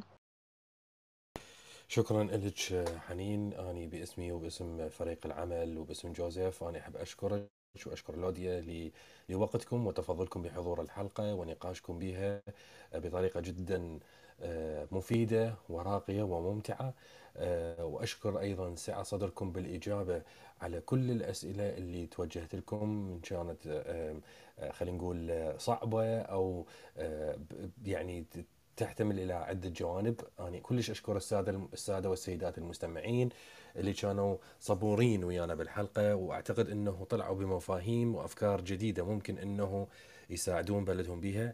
أشكر الأساتذة اللي صعدوا ويانا، أبونا آرام، أستاذ حسين، دكتور محمود، أستاذ أحمد، ودكتور القاسم أيضا اللي كانوا متواجدين بالحلقة، لإثرائهم بالأسئلة اللي كانت مطروحة أيضا بهاي الحلقة. شكرا جزيلا لكم، انتظرونا دائما بنفس الموعد الساعة الثانية ظهرا بتوقيت بغداد. برنامجنا مستمر من الاثنين إلى الجمعة. شكرا جزيلا لكم ومع ألف سلامة. علاوي حبيبي، بس قبل ما تنهي بس أريد أطلب منكم طلب، زحمة عليك. يعني أنا واحد من الناس كمحمود أعاني مشكلة كبيرة من الناحية التكنولوجية والتقنية، عندي رصد رصد القضايا و تسويقها، يعني سواء في داخل العراق وفي خارج العراق. فيا ريت انت جنابك عندك خبره في في مجال التكنولوجي، ويا ريت اذا تستضيفون اشخاص اخرين حتى نعرف شلون من الممكن انه نطور يعني الخدمات التقنيه والتكنولوجيه ونفهم اكثر هذا الجانب. صراحه نحن ما زالت يعني يعني ادواتنا تقليديه في مناصره قضايانا، فنحتاج جدا انه تسلطون الضوء على هذا الجانب، ويا ريت يعني اذا اشوف روم يخص هذا الموضوع قريبا. شكرا جزيلا لجهودكم الكبيره شباب. شكرا لك دكتور محمود. بلي احنا راح نفاجئكم، احنا عندنا سكاجول كامل لمده اسبوعين من الان ويا اشخاص راح تتفاجئون، ومواضيع جدا مختلفه، وواحده من هالمواضيع راح تكون اللي ذكرت ذكرتها دكتور محمود. يعني احنا ما نريد نستبق الاحداث ونحرق المفاجاه على على الناس، بس بالتاكيد هذا الموضوع راح يكون ضمن المواضيع اللي القادمه خلال الاسابيع الجايه. احنا مستمرين على على مدى خلينا نقول الاسبوع من الاثنين الى الجمعه، وكل يوم احنا عندنا ضيف وحلقه، وراح تكون واللي تفضلت به حضرتك راح يكون ضمن الحلقات الجايه باذن الله. ما ادري اذا احد عنده تعقيب اخر جوزيف؟ لا كله تمام، ايامك حبيبي. شكرا لكم، انا اكرر شكري واعتزازي بالموجودين وبالضيوف وبالساده والسيدات المستمعين. نراكم ان شاء الله غدا الساعه الثانيه بتوقيت بغداد، ومع الف سلامه.